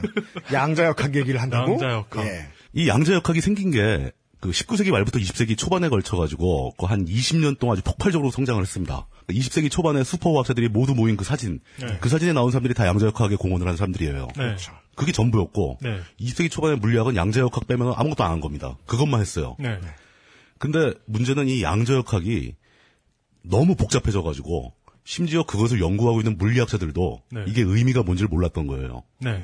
분명히 이게 이러이러해서 논리적으로 막 계속 따라가다 보면 이런 결론이 나오는데 네. 이 결론 자체가 무슨 말인지 모르겠는 거예요. 음. 그럼 심지어 자기들도 이해를 하지 못하고 있는 사안을 일반인들한테 설명할 방법이 없지 않습니까? 네. 이런 아, 충격적인 일이 벌어진 거죠. 네. 자기들끼리 열심히 해석을 하려고 노력을 했어요. 그래서 뭐 코펜하겐에 모여서 한번 해석을 해보자. 네. 그 유명한 양자역학의 코펜하겐 해석이라는 게 나오기도 합니다. 네. 뭐 이런 식으로 진도가 나가는데 이 양자역학이 태동되면서 이 사회가 어떻게 이거에 대해서 반응했는가를 간단히 살펴보는 게 굉장히 도움이 될 것 같아요. 그런 그럼 양자역학 이전에는 그 물리학자들이 무슨 어, 생각을 어떻게 했는가? 그때는 되게 쉬웠어요. 일반인들도 그걸 다 알죠. 여기 모신 분들 저희들 다 압니다. 양자역학 이전에는 이제 고전역학 시대라고 그러는데 고전역학 시대라고 하면 이제 갈릴레이부터 시작해 뉴턴까지죠. 뉴턴이 거의 고전역학을 완성을 시켜버려가지고 그 이후로 한 200년간 물리학에 전혀 변화가 없었어요. F는 MA. 그게 그거죠. 그뭐 작용 반작용, 뭐 네. 만유인력 법칙, 뭐 이런 거 해가지고 사실 그 이후로 200년간 물리학자들은 거의 실직 상태에 빠졌었습니다. 네. 할 일이 없거든요. 그러니까 그 당시 네. 그, 그 유명한 사진에 물리학자들이 그렇게 없었던 이유는 그 당시 사람들은 물리학이 이제 더 이상 밝힐 게 없다고 생각하고 있었어요. 그렇죠. 모든 걸 밝혔다고 생각을 했어요. 네. 그때 그 물리학계 말고 철학계에서는 데카르트 같은 사람들이 네. 그러니까 합리주의 뭐 이런 거를 만들었죠. 정적이고 예측 가능한 우주. 예. 예. 어, 이 사람들은 아직 굉장히 건방졌습니다. 그러니까 우리가 아직 기술이 좀 딸려서 정보를 수집을 좀 덜해서 그렇지 우리한테 모든 정보만 주어진다면 우리는 이 우주의 미래도 다 예측할 수 있는 거예요. 네. 왜냐? 이러이러한 요인들이 있으면 이것을 원인으로 어떤 결과가 나올 거고 그 결과는 또 어떻게 결과가 날 거- 나갈 거고 이렇게 인과율에 따라서 모든 것을 알 수 있다고 생각을 했던 거죠. 네. 그렇게 모든 것을 알 수 있다는 자신감이 생기니까 아 이거 이성적이고 합리적인 걸로 세상 모든 일을 다 해결할 수 있겠다. 그럼 사람들이 그 철학적으로 가져야 할 자세는 무엇인가? 합리성인 거죠. 합리적으로 생각하고 논리적으로 생각하면 세상의 모든 어려운 문제는 다 풀 수 있는 거예요. 이런 식으로 생각하던 사회가 있었죠. 근데 그때만 해도 이제 물리학자들이 특히 뉴턴 이후로 물리학자들이 할 일이 없어지고 철학자들은 물리학을 간단히 배운 다음에 합리주의를 사람들한테 막 얘기를 한 거예요. 그러면서 사람들한테 합리주의를 많이 설명하려면 어떻게 해야 돼? 계몽주의, 계몽을 시켜야 된다. 이런 사조가 계속 흘러온 겁니다. 19세기 말까지. 네. 그런데 양자역학자들이 만든 거는 세상이 완전히 다른 식이었다는 거예요. 네. 인과관계가 낮아 들어가질 않습니다. 아주 미소한 환경에서는 원인과 결과가 맞지도 않고 우리가 어, 그 뭐 아주 유명한 얘기죠. 하이젠베르그의 불확정성 원리 같은 것은 네. 어떤 그 입자의 위치와 운동량을 동시에 정확하게 알 수가 없다. 네. 이것은 우리가 기술이 모자라서 기술이 발전하면 언젠가 가능한데 지금 기술이 딸려서 모른, 모른다 이런 게 아니라 자연계 자체가 그렇게 되어 먹었다는 얘기입니다. 알 수가 없다는 거예요. 자연계는 마치 그 SM 가수들의 가사처럼 무슨 말인지 모르겠고 예측 불가능한 예. 그런 불확정성이 확실하네요. 예. 예. 굉장히 불확정하죠. 예. 확실한 법이 없잖아요. 예. 그리고 알겠습니다. 어떤 사고 그 무슨 뭐 입자 두 개 충돌한다거나 사고 발생했다. 네. 이게 어떤 결과가 나올지 이렇게 된다 저렇게 된다라는 또 확실한 결과가 아니라 이렇게 될 가능성이 몇 프로, 저렇게 될 가능성이 몇 프로. 아주 작은 가능성으로는 이렇게 될 수도 있고 뭐 이런 식으로 결론밖에 모른다는 겁니다. 이게 기술의 부족이나 학문의 부족, 우리의 어떤 수준이 떨어져 그런 게 아니고 네. 자연이 원래 그렇게 되어 있다는 것을 발견한 거예요. 네. 네. 양자역학자들이. 이 사람들은 굉장히 충격을 받았죠. 예. 그게 과학의 아니려니까 보통 이제 그 당시에 가장 많이 대우가 되었던 게 그거였다는 거죠. 결론이 무책임할수록 보통 설득력 있다. 그렇죠. 예. 굉장히 특이한 겁니다. 예, 예. 처음에 말씀드렸다시피 이 물리학자들이 세상을 바라보는 사고의 틀이 바뀌어버린 거예요, 이 사람들이. 네. 그럼 이거를 자기들만 알고 있으면 되게 되는 것이냐? 그렇지 않다는 거죠. 네. 이 사람들이 사회에다 꾸준히 그 얘기를 한 겁니다. 그래서 이제 여기서 또 이제 그 유명한 얘기 나오는데 양자역학이 널리 퍼지기 시작하면서 철학계에서 똑같이 변화가 벌어지죠. 네. 이제 포스트 모더니즘하고 실존주의가 등장하기 시작합니다. 네. 이런 종류의 철학을 살펴보면 무슨 얘기인지 저도 잘 모르겠어요. 네. 뭔가 애매하고 앞뒤가 안 맞고 뭐 뭔가를 뭐 해체해야 된다는 등뭐 난해해지기 시작했어요. 왜냐? 자연계가 원래 그렇게 되어 먹었다는 걸 사람들이 깨달은 거예요. 그 사유의 제1법칙에 대한 이제 그러니까 사유의 제1법칙에 대한 최초의 명석한 악플이 달립니다. 나는 생각한다 고론하는 존재한다에서 나가 누구인지 해석하라. 그러니까 매우 매우 질문을 던져볼 만한 질문이잖아요. 이거 왜 웃어? 어, 아, 예, 지금 아 지금 우리가 어디로 가고 있는지 잠시 걱- 뒤돌아 걱정이 좀 많이 뒤돌아봤어요. 됩니다, 저도. 아, 그러니까 그 아니 처음에서 이야기한 거에서 우리 지금 이거 시사로 나중에 넘어가요. 이게 전혀 달라지지 않는 게 실험이 끝나지 않는다는 원칙을 가지고 이야기를 합니다. 음. 의문이 끝나지 예. 않는다는 원칙을 가지고 이야기를 해요. 예. 그러니까 그 계몽주의라는 게 하나의 학설로서 대도할 수 있었던 거는 이제 연구할 게 끝났다라는 오만하면 시작을 한단 말이에요. 네. 우리 계몽만 하면 돼라는 이런 그 불확실한 우주관에 끝까지 저항했던 사람이 아인슈타인이죠. 불확실한 우주관 전체가 아니로 네. 그저 양자역 자체를 끝까지 거부를 했었어요. 그러니까 네. 거의 말년에 가서 겨우 인정을 했다고 하고 네. 그 아인슈타인이 한 유명한 말이 뭐 신은 절대 주사위 놀이를 하지 않는다. 네. 그러니까 자연이 그렇게 확률로 결정될 리가 없다. 음. 양자역학이 마음에 안 드는 거죠, 그 사람은 끝까지. 네. 그 사고의 틀을 받아들이질 못했어요. 음. 그래서 그 아인슈타인이 말년에 물리학적 업적이 거의 없는 겁니다. 왜냐하면 전체 물리학계가 딴 방향으로 가고 있는데 네. 자기 혼자만 엉뚱한 데서 헤매고 있었던 거예요. 이런 얘기는 양자역학 관련된 물리학 책들 뭐 아니면 그 설학 책들 보면 무지하게 많이 나옵니다. 우리가 지금 하고자 하는 얘기는 이런 거죠. 자, 이런 새로운 사고의 틀을 알아냈고 자기는 그게 옳다고 믿어요. 이거를 사람들한테 설명해주고 싶은 거죠. 근데 과학자들한테는 또 다른 부담이 있어요. 이게 뭐냐면 원래 언어가 다르지 않습니까? 이제 그 수학이라는 언어를 주로 쓰기 때문에 일반인들한테 설명할 때는 기본적으로 수학을 다 빼야죠. 그래서 양자역학적 사고의 틀을 자연 언어로 그냥 일반 뭐 아마 영어나 독일어로 막 표현을 했겠죠. 칼럼이나 책 같은 걸 씁니다. 물리학에 대한 자신의 해석을 쓰는 거죠. 써가지고 사람들한테 보여줍니다. 일반인들은 보고 되게 신기해하겠죠. 근데 반론이 어디서 들어오냐면 자신들의 동료한테 들어오는 거예요. 네. 지금 이렇게 해석하는 게 아니지. 그렇죠. 어떤 사람은 그 딱 자기 해석과 다르니까 옆에서 자기도 그 양자역학을 내가 다 아는데 너도 너랑 나랑 같이 했지 않냐 나도 아는데 너 이렇게 표현하면 안 되는 거야. 지금 이런 반론이 그때만 있는 게 아니고 지금도 있습니다. 아마 이 방송이 나가고 나서 이 방송 댓글에 분명히 달립니다. 왓썹은 야인마지. 그리고- 왓썹은 안녕하십니까지. 그 물뚝심송 네가 말한 양자역학은 그런 뜻이 아니지 뭐, 뭐 이런 얘기가 100% 나옵니다. 네, 그렇죠. 왜냐하면 자연과학자들 나름대로 내가 저런만 빠지면 방송 듣는다. 그러 그러고 보니까 그러고 보니까 여기서 딴지일보에 양자역학에 관한 글을 썼던 사람은 저밖에 없네요. 아 진짜요? 네, 그 아이 아이유의 노래가 실은 양자 역학에 아 대한 맞다 풀이다 이런 맞다 거. 그죠 예. 어, 저 뭐 그게 그거 결론이 뭐였더라 우주의. 중심이 아이유라는 거였나? 그러니까 어, 원래는 소녀시대의 오 있잖아요. 그게 원래 그 양자 역학에 관한 설명해 주세요. 예. 노래 노래다 이런 이런 거였는데. 설명해 빨리. 아, 네. 뭐, 아, 하여튼 그 어, 뭐 예측할 수 없는 미래와 예, 계속 그- 가겠습니다. 예, 예. 예. 이용의 가장 예측 가능한 캐릭터죠. 예. 예측할 수 없는 말들을 자꾸 해요.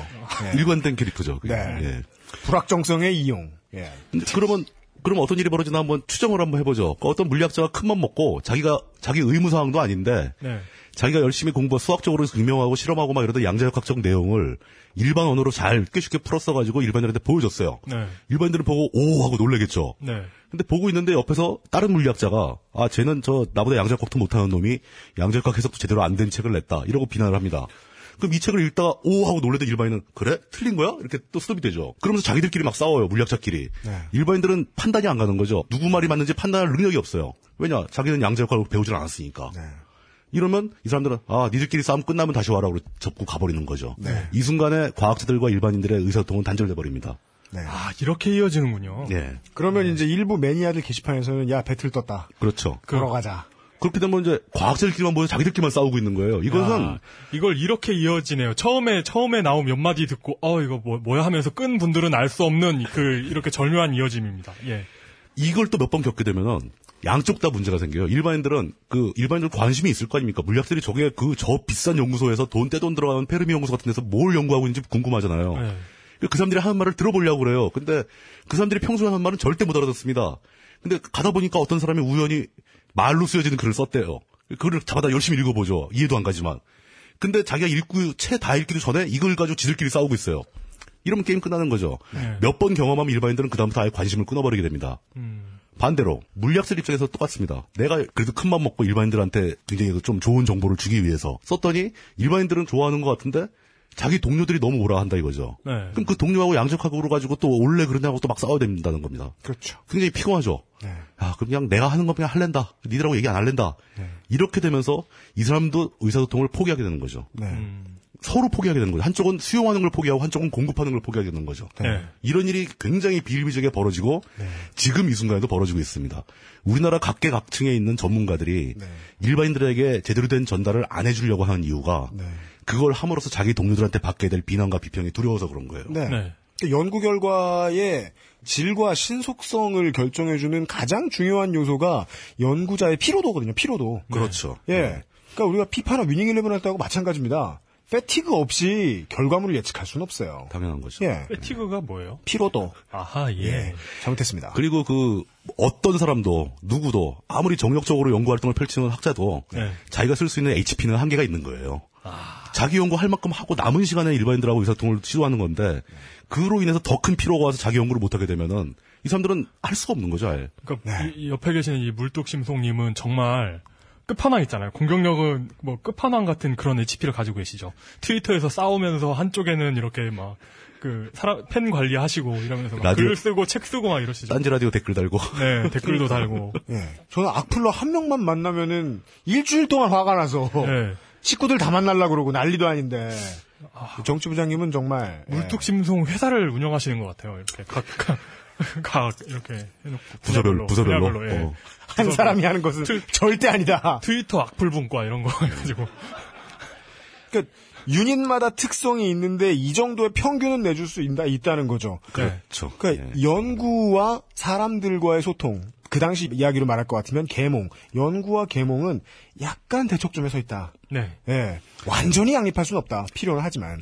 자, 그렇습니다. 그 이제 약간 이게 또 반복될 수도 있겠지만 그또 과학 얘기하면서 물리학 얘기만 하면 또 과학자들끼리는 굉장히 서로 간에 시기심이 강해요.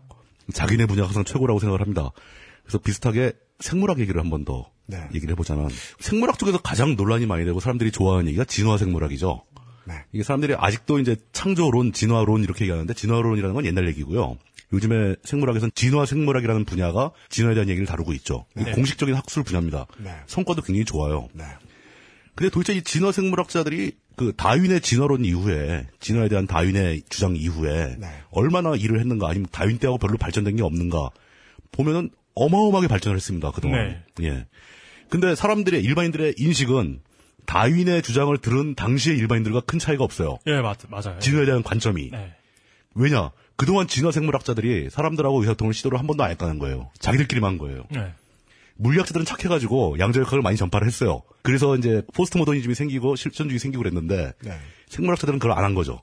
우리 세대로 이야기를 할 것 같으면 교과서 딱 봐도 생물이 더 쉽죠. 내용이 예. 없으니까. 예, 물리2보다 생물 보면 눈이 좀 정화되죠. 그냥 나도. 공부할 수 있구나 하는 희망이 좀 들죠. 나 이과 가볼까 하는 생각이 들죠. 예, 예, 예. 그런데 이제 그 진화 생물학자 중에서 이제 일반인들 대중과의 의사소통에 가장 혁혁한 공로를 세운 사람이 이제 두 명 정도를 들 수가 있는데 그게 바로 유명한 그 리차드 도킨스하고 음. 스티븐 제이 굴드라는 사람 이렇게 둘 정도를 제가 뽑고 싶어요. 네. 물론 이 둘 말고도 굉장히 많은 분들이 글을 썼죠. 좋은 글을. 네. 근데 이 둘이 아마 대중적으로는 제일 유명할 것 같습니다. 네. 근데 리차드 도킨스는 진화생물학 얘기보다도 그 무신론으로 더 유명할 것 같아요. 네. 굉장히 극단적인 무신론자죠. 종교는 사회적 병폐라고 주장하는 사람입니다. 네. 전해요.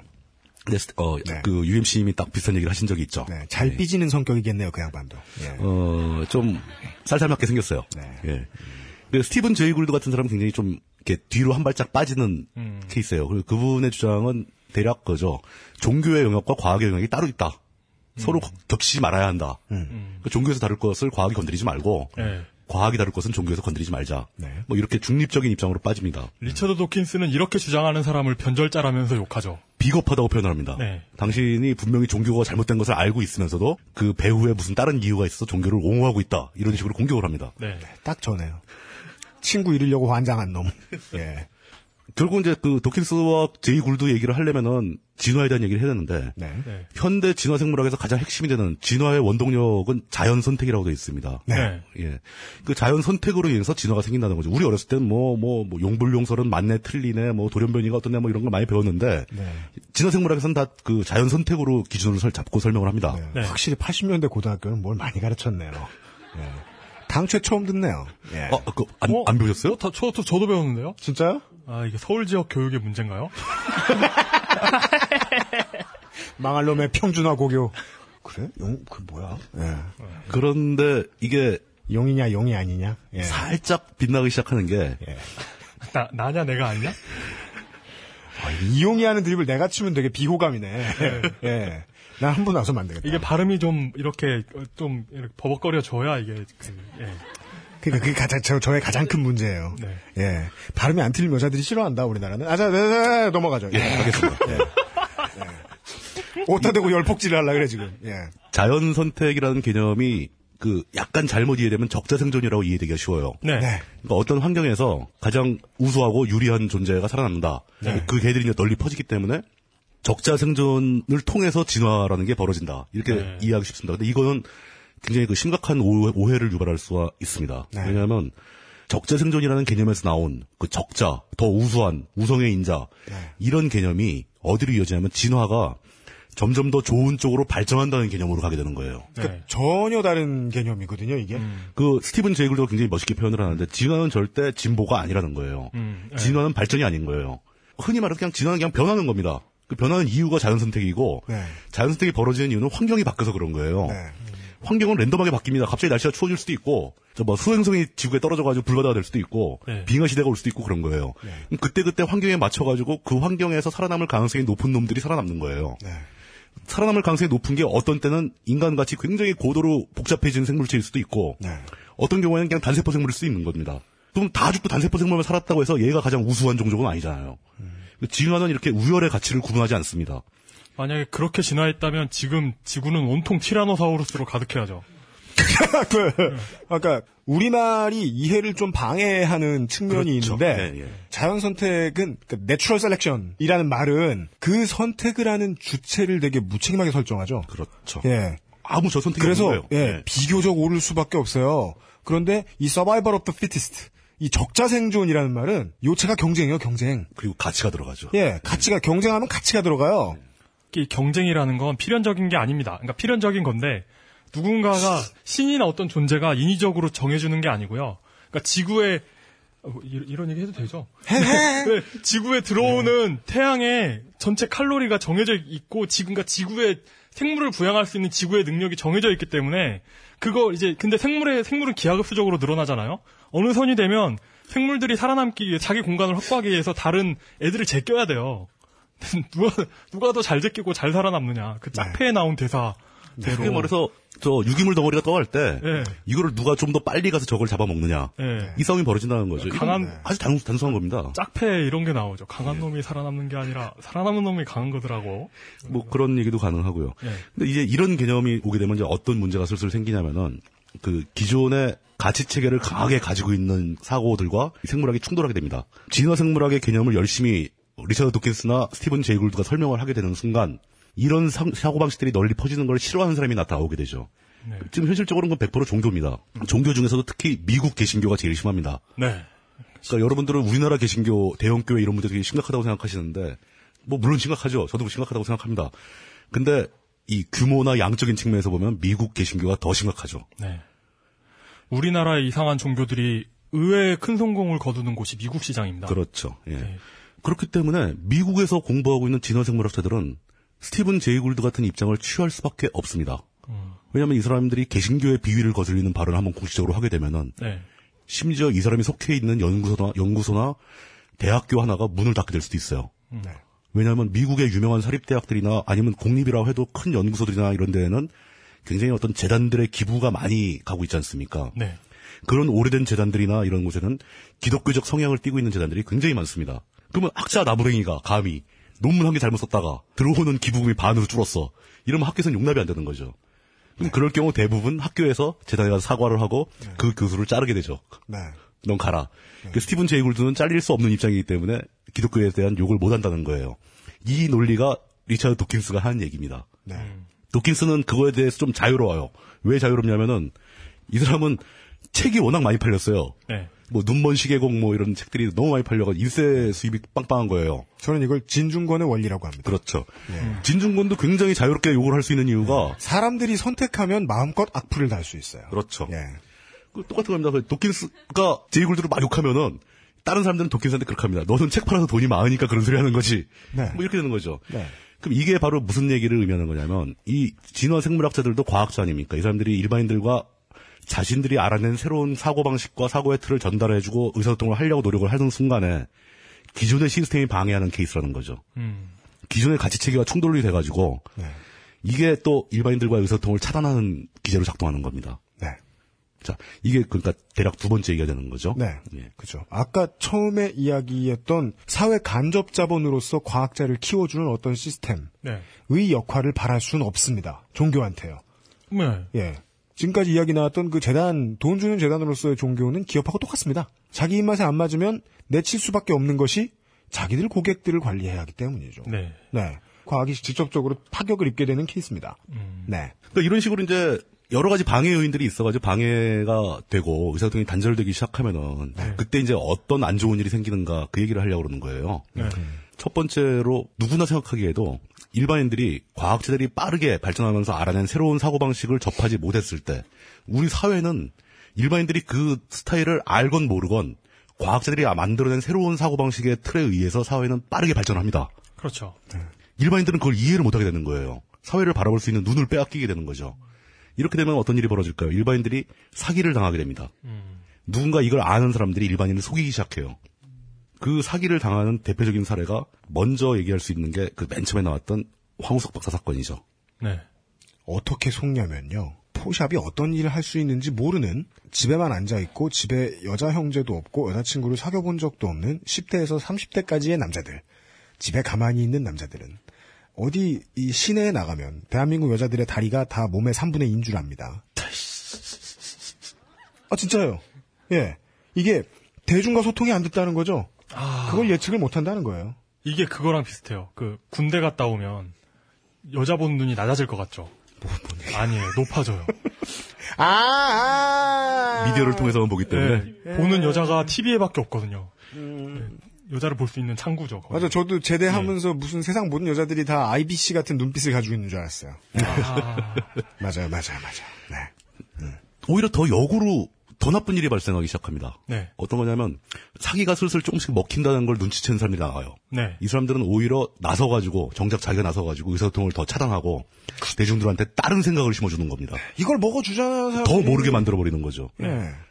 그 역할을 누가 한 겁니까? 딱 바로 황우석 박사가 한 거예요. 네. 이 사람은 아까 굉장히 그 좀 구체적으로 이게 나왔기 때문에 간단히 얘기를 하자면은 일반인들이 그 생명공학이라는 거에 대한 이해가 너무나 부족하다는 생각을 분명히 했을 겁니다. 자기가 하는 일을 일반인들이 이해 못한다는 것을 분명히 생각을 했을 거예요. 그래가지고 이 사람이 주로 속이는 사람들이 정치가들을 속였어요. 음, 네. 제가 굉장히 이런 얘기하면 황우석 사건과 저하고 굉장히 밀접한 관련이 많아서 구체적으로 많이 아는데 네. 그 사건에 관련해서 제일 하기 싫어하는 말 중에 하나가 그겁니다. 황우석이 속여넘긴 사람 중에서 가장 철저하게 가장 멋지게 속인 사람이 노무현 대통령입니다. 음, 노무현 대통령은 황우석 박사한테 완전히 속았어요. 음. 황우석 박사는 주범이고 종범들은 노무현 대통령이 자기 그 믿고 과학기술에 관련된 정책을 해결해 달라고 임명한 보좌관들이 속였어요. 그렇죠. 어떻게 보면 이 보좌관들도 황우석한테 속고 와서 노무현을 속인 거죠. 그러니까 자기가 뭘 읽는지 모르고 그냥 읽어 제끼는 대통령들이면 쉴드를 쳐줄 수 있을 것 같아요. 그런데 노무현 대통령은 그 낭독해야 될 낭독문의 최종안이 올라와도 그걸 자기 입맛대로 고치는 분이었단 말이에요. 관심이 있고 네. 자기가 스스로 이해하려고 했고 네. 그런데 속았죠. 네. 네. 그러니까 나와 있는 논문 한두 편 네. 안 읽고서 그렇게 앞에 나서가지고 밀어주겠다고 말을 했을 인물이 아니기 분명히 때문에. 자료를 다 검토했는데 들어온 자료들이 몽땅 거짓말이었다는 겁니다. 그게, 그게 그 황우석 박사 혼자서 한 일도 아니고 이 사람들과 연결이 되는 그 수많은 사람들이 형성한 하나의 거대한 공생체 같은 거였어요. 네. 이 황우석 박사가 문제가 있다는 사실이 또 막 정부 차원에서 속아 넘어가고 이렇게 사고가 난다는 사실을 아무도 몰랐으면 차라리 마음이 편하겠어요. 네. 근데 과학계에서는 이미 다 알고 있었다는 겁니다. 네. 황우석 박사가 유명해지기 시작하기 전부터 저 사람은 텔레비 나오는 거 좋아하고 뭐 저 언론에 나가는 거 좋아하고 정치인들 만나는 거 좋아하고 실제 자기 연구는 안 하는 사람이다. 이런 거 다 알고 있었다는 거예요. 근데 문제는 그 사람들이 아무도 얘기를 안 해준 거예요. 요거 잠깐만 읽어드리죠. 당시 PD 수첩의 한학수 PD가 최초로 제보를 받았던 서울대 수의대에 있었던 신원을 밝히지 않으셨던 제보자분의 에, 연구팀에 있으셨던 제보자분과의 인터뷰 내용입니다. 황 교수는 소를 다루고 연구하던 분입니다. 인간의 난자를 다루는 분야는 좀 다르던데 어떤가요? 라는 질문에 이런 답변을 했습니다.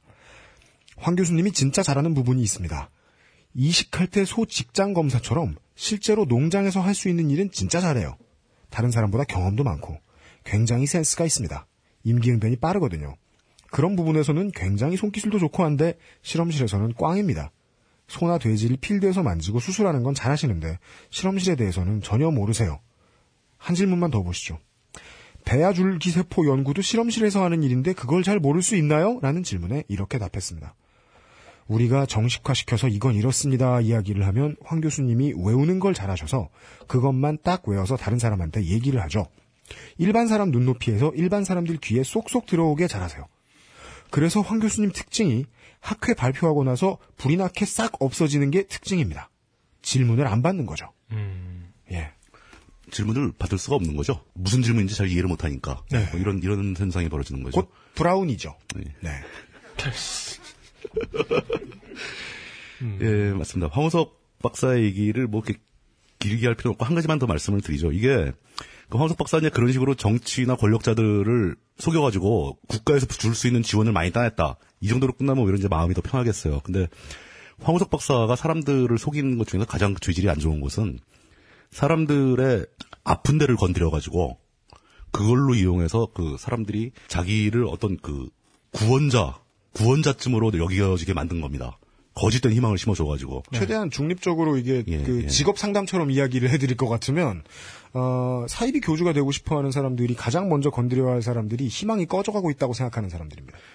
그 사람들한테 희망을 주 자, 아무도 주지 못했던 희망을 줄 수 있을 것 같이 이야기를 하면 전 재산이 쉽게 들어옵니다. 그게 더 가슴이 아픈 게 뭐 소아마비 환자 아이를 가진 부모님들 내가 고칠 수 있다 뭐 이런 식으로 직업을 구하는 입장으로만 보면 정말 적은 노동으로 엄청난 고효율이죠.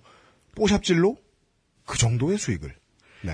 그 이런 일이 반복되다 보니까 황우석 박사에 관련된 그 사실이 드러나고 그 사람들이 그 사람이 제대로 된 과학자가 아니라는 게 알려졌음에도 불구하고 사람들이 그 사실을 받아들이지 못하고 과학자를 정치적으로 지지하는 일이 발생합니다. 네. 그 황우석 박사를 지지하는 모임들이 생기기 시작해요 그룹이. 예, 그렇죠. 우리는 그냥 그 내- 내상에서 흔히 쉽게 그냥 황빠라고 불러버리고 마는데 네. 황우석 박사의 지지자라는 그 지지자라는 표현 자체가 과학자는 지지의 대상이 아니에요. 네, 그렇죠. 과학자는 그냥 그 사람이 뭘 연구하고 그다음에 그 사람이 얘기 좀 들어보고 그걸로 끝이지 나는 저 사람을 지지하겠어 이런 말은 의미가 없다는 거죠. 정치인도 아니고.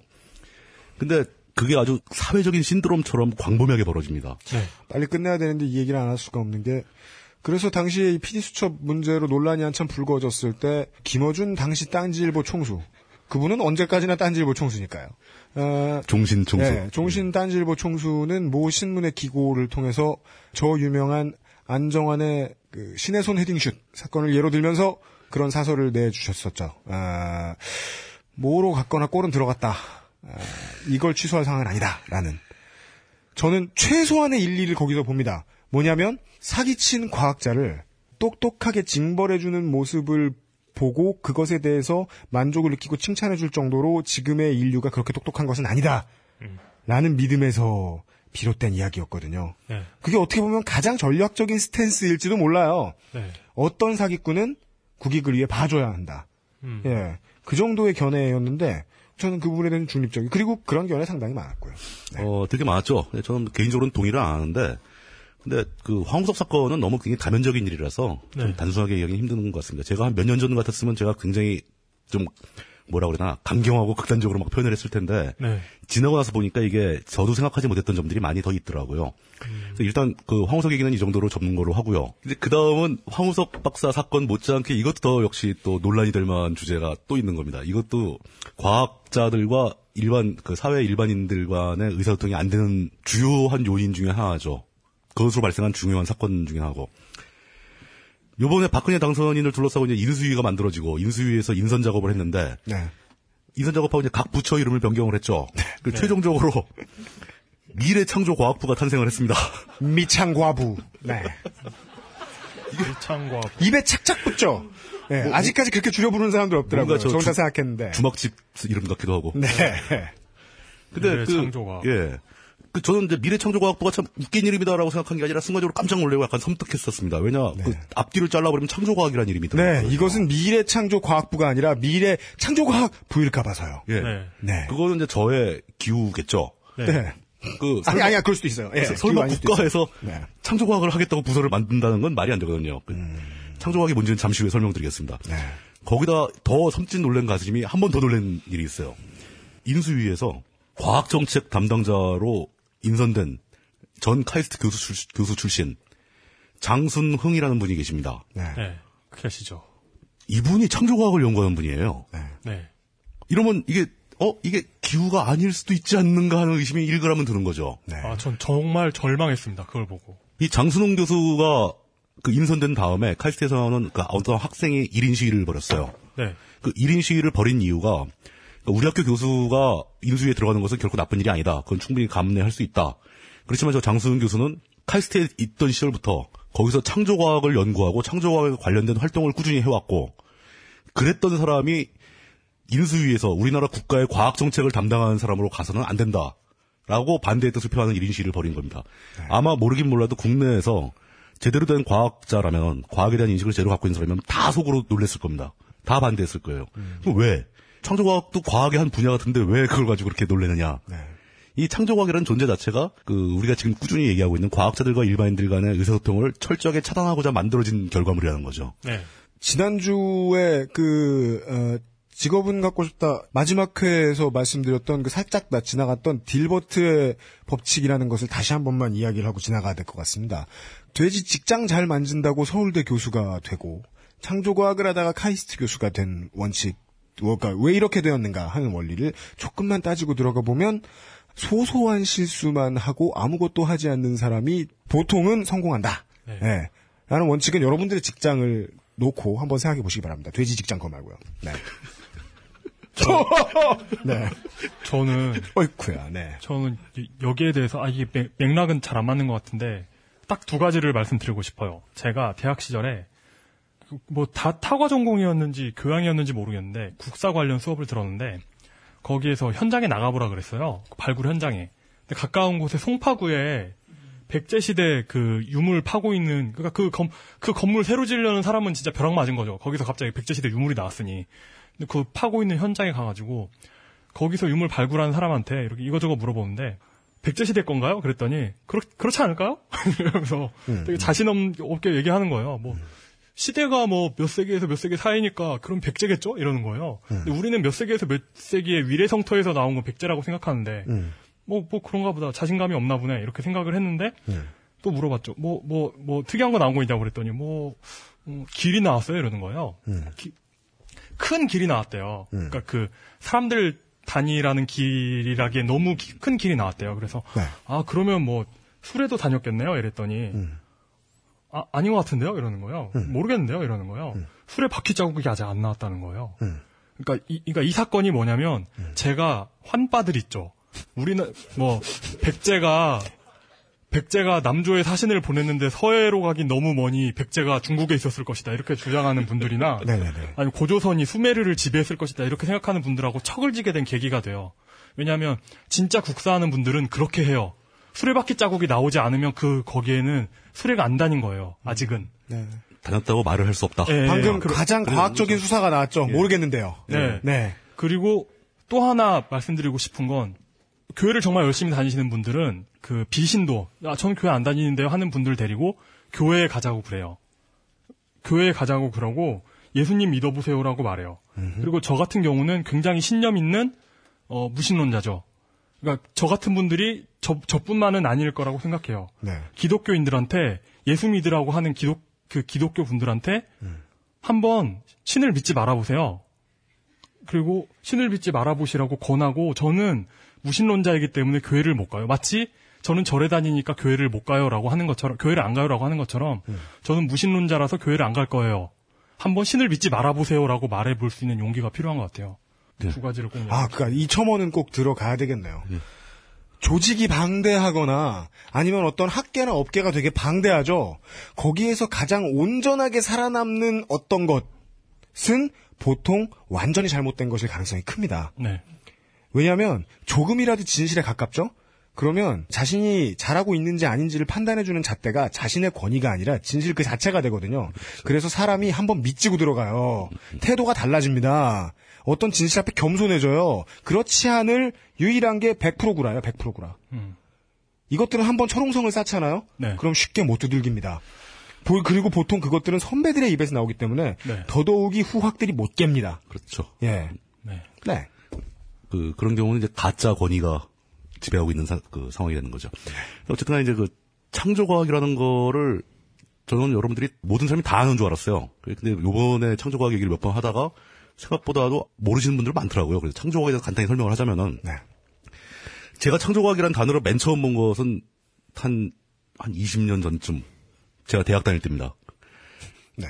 그 제가 그래도 그 명색이 저 뭐 대학생이라고 이과대학의 뭐 물리학과 출신인데 물리학과에 있는 그 이과대학에 딱 들어갔는데 행사를 알리는 데 입간판 같은 게 서 있더라고요. 네. 그래서 뭐 창조과학 뭐, 뭐 세미나 뭐 이렇게 해가지고 막 유명한 교수 이름이 막 써 있는 거예요.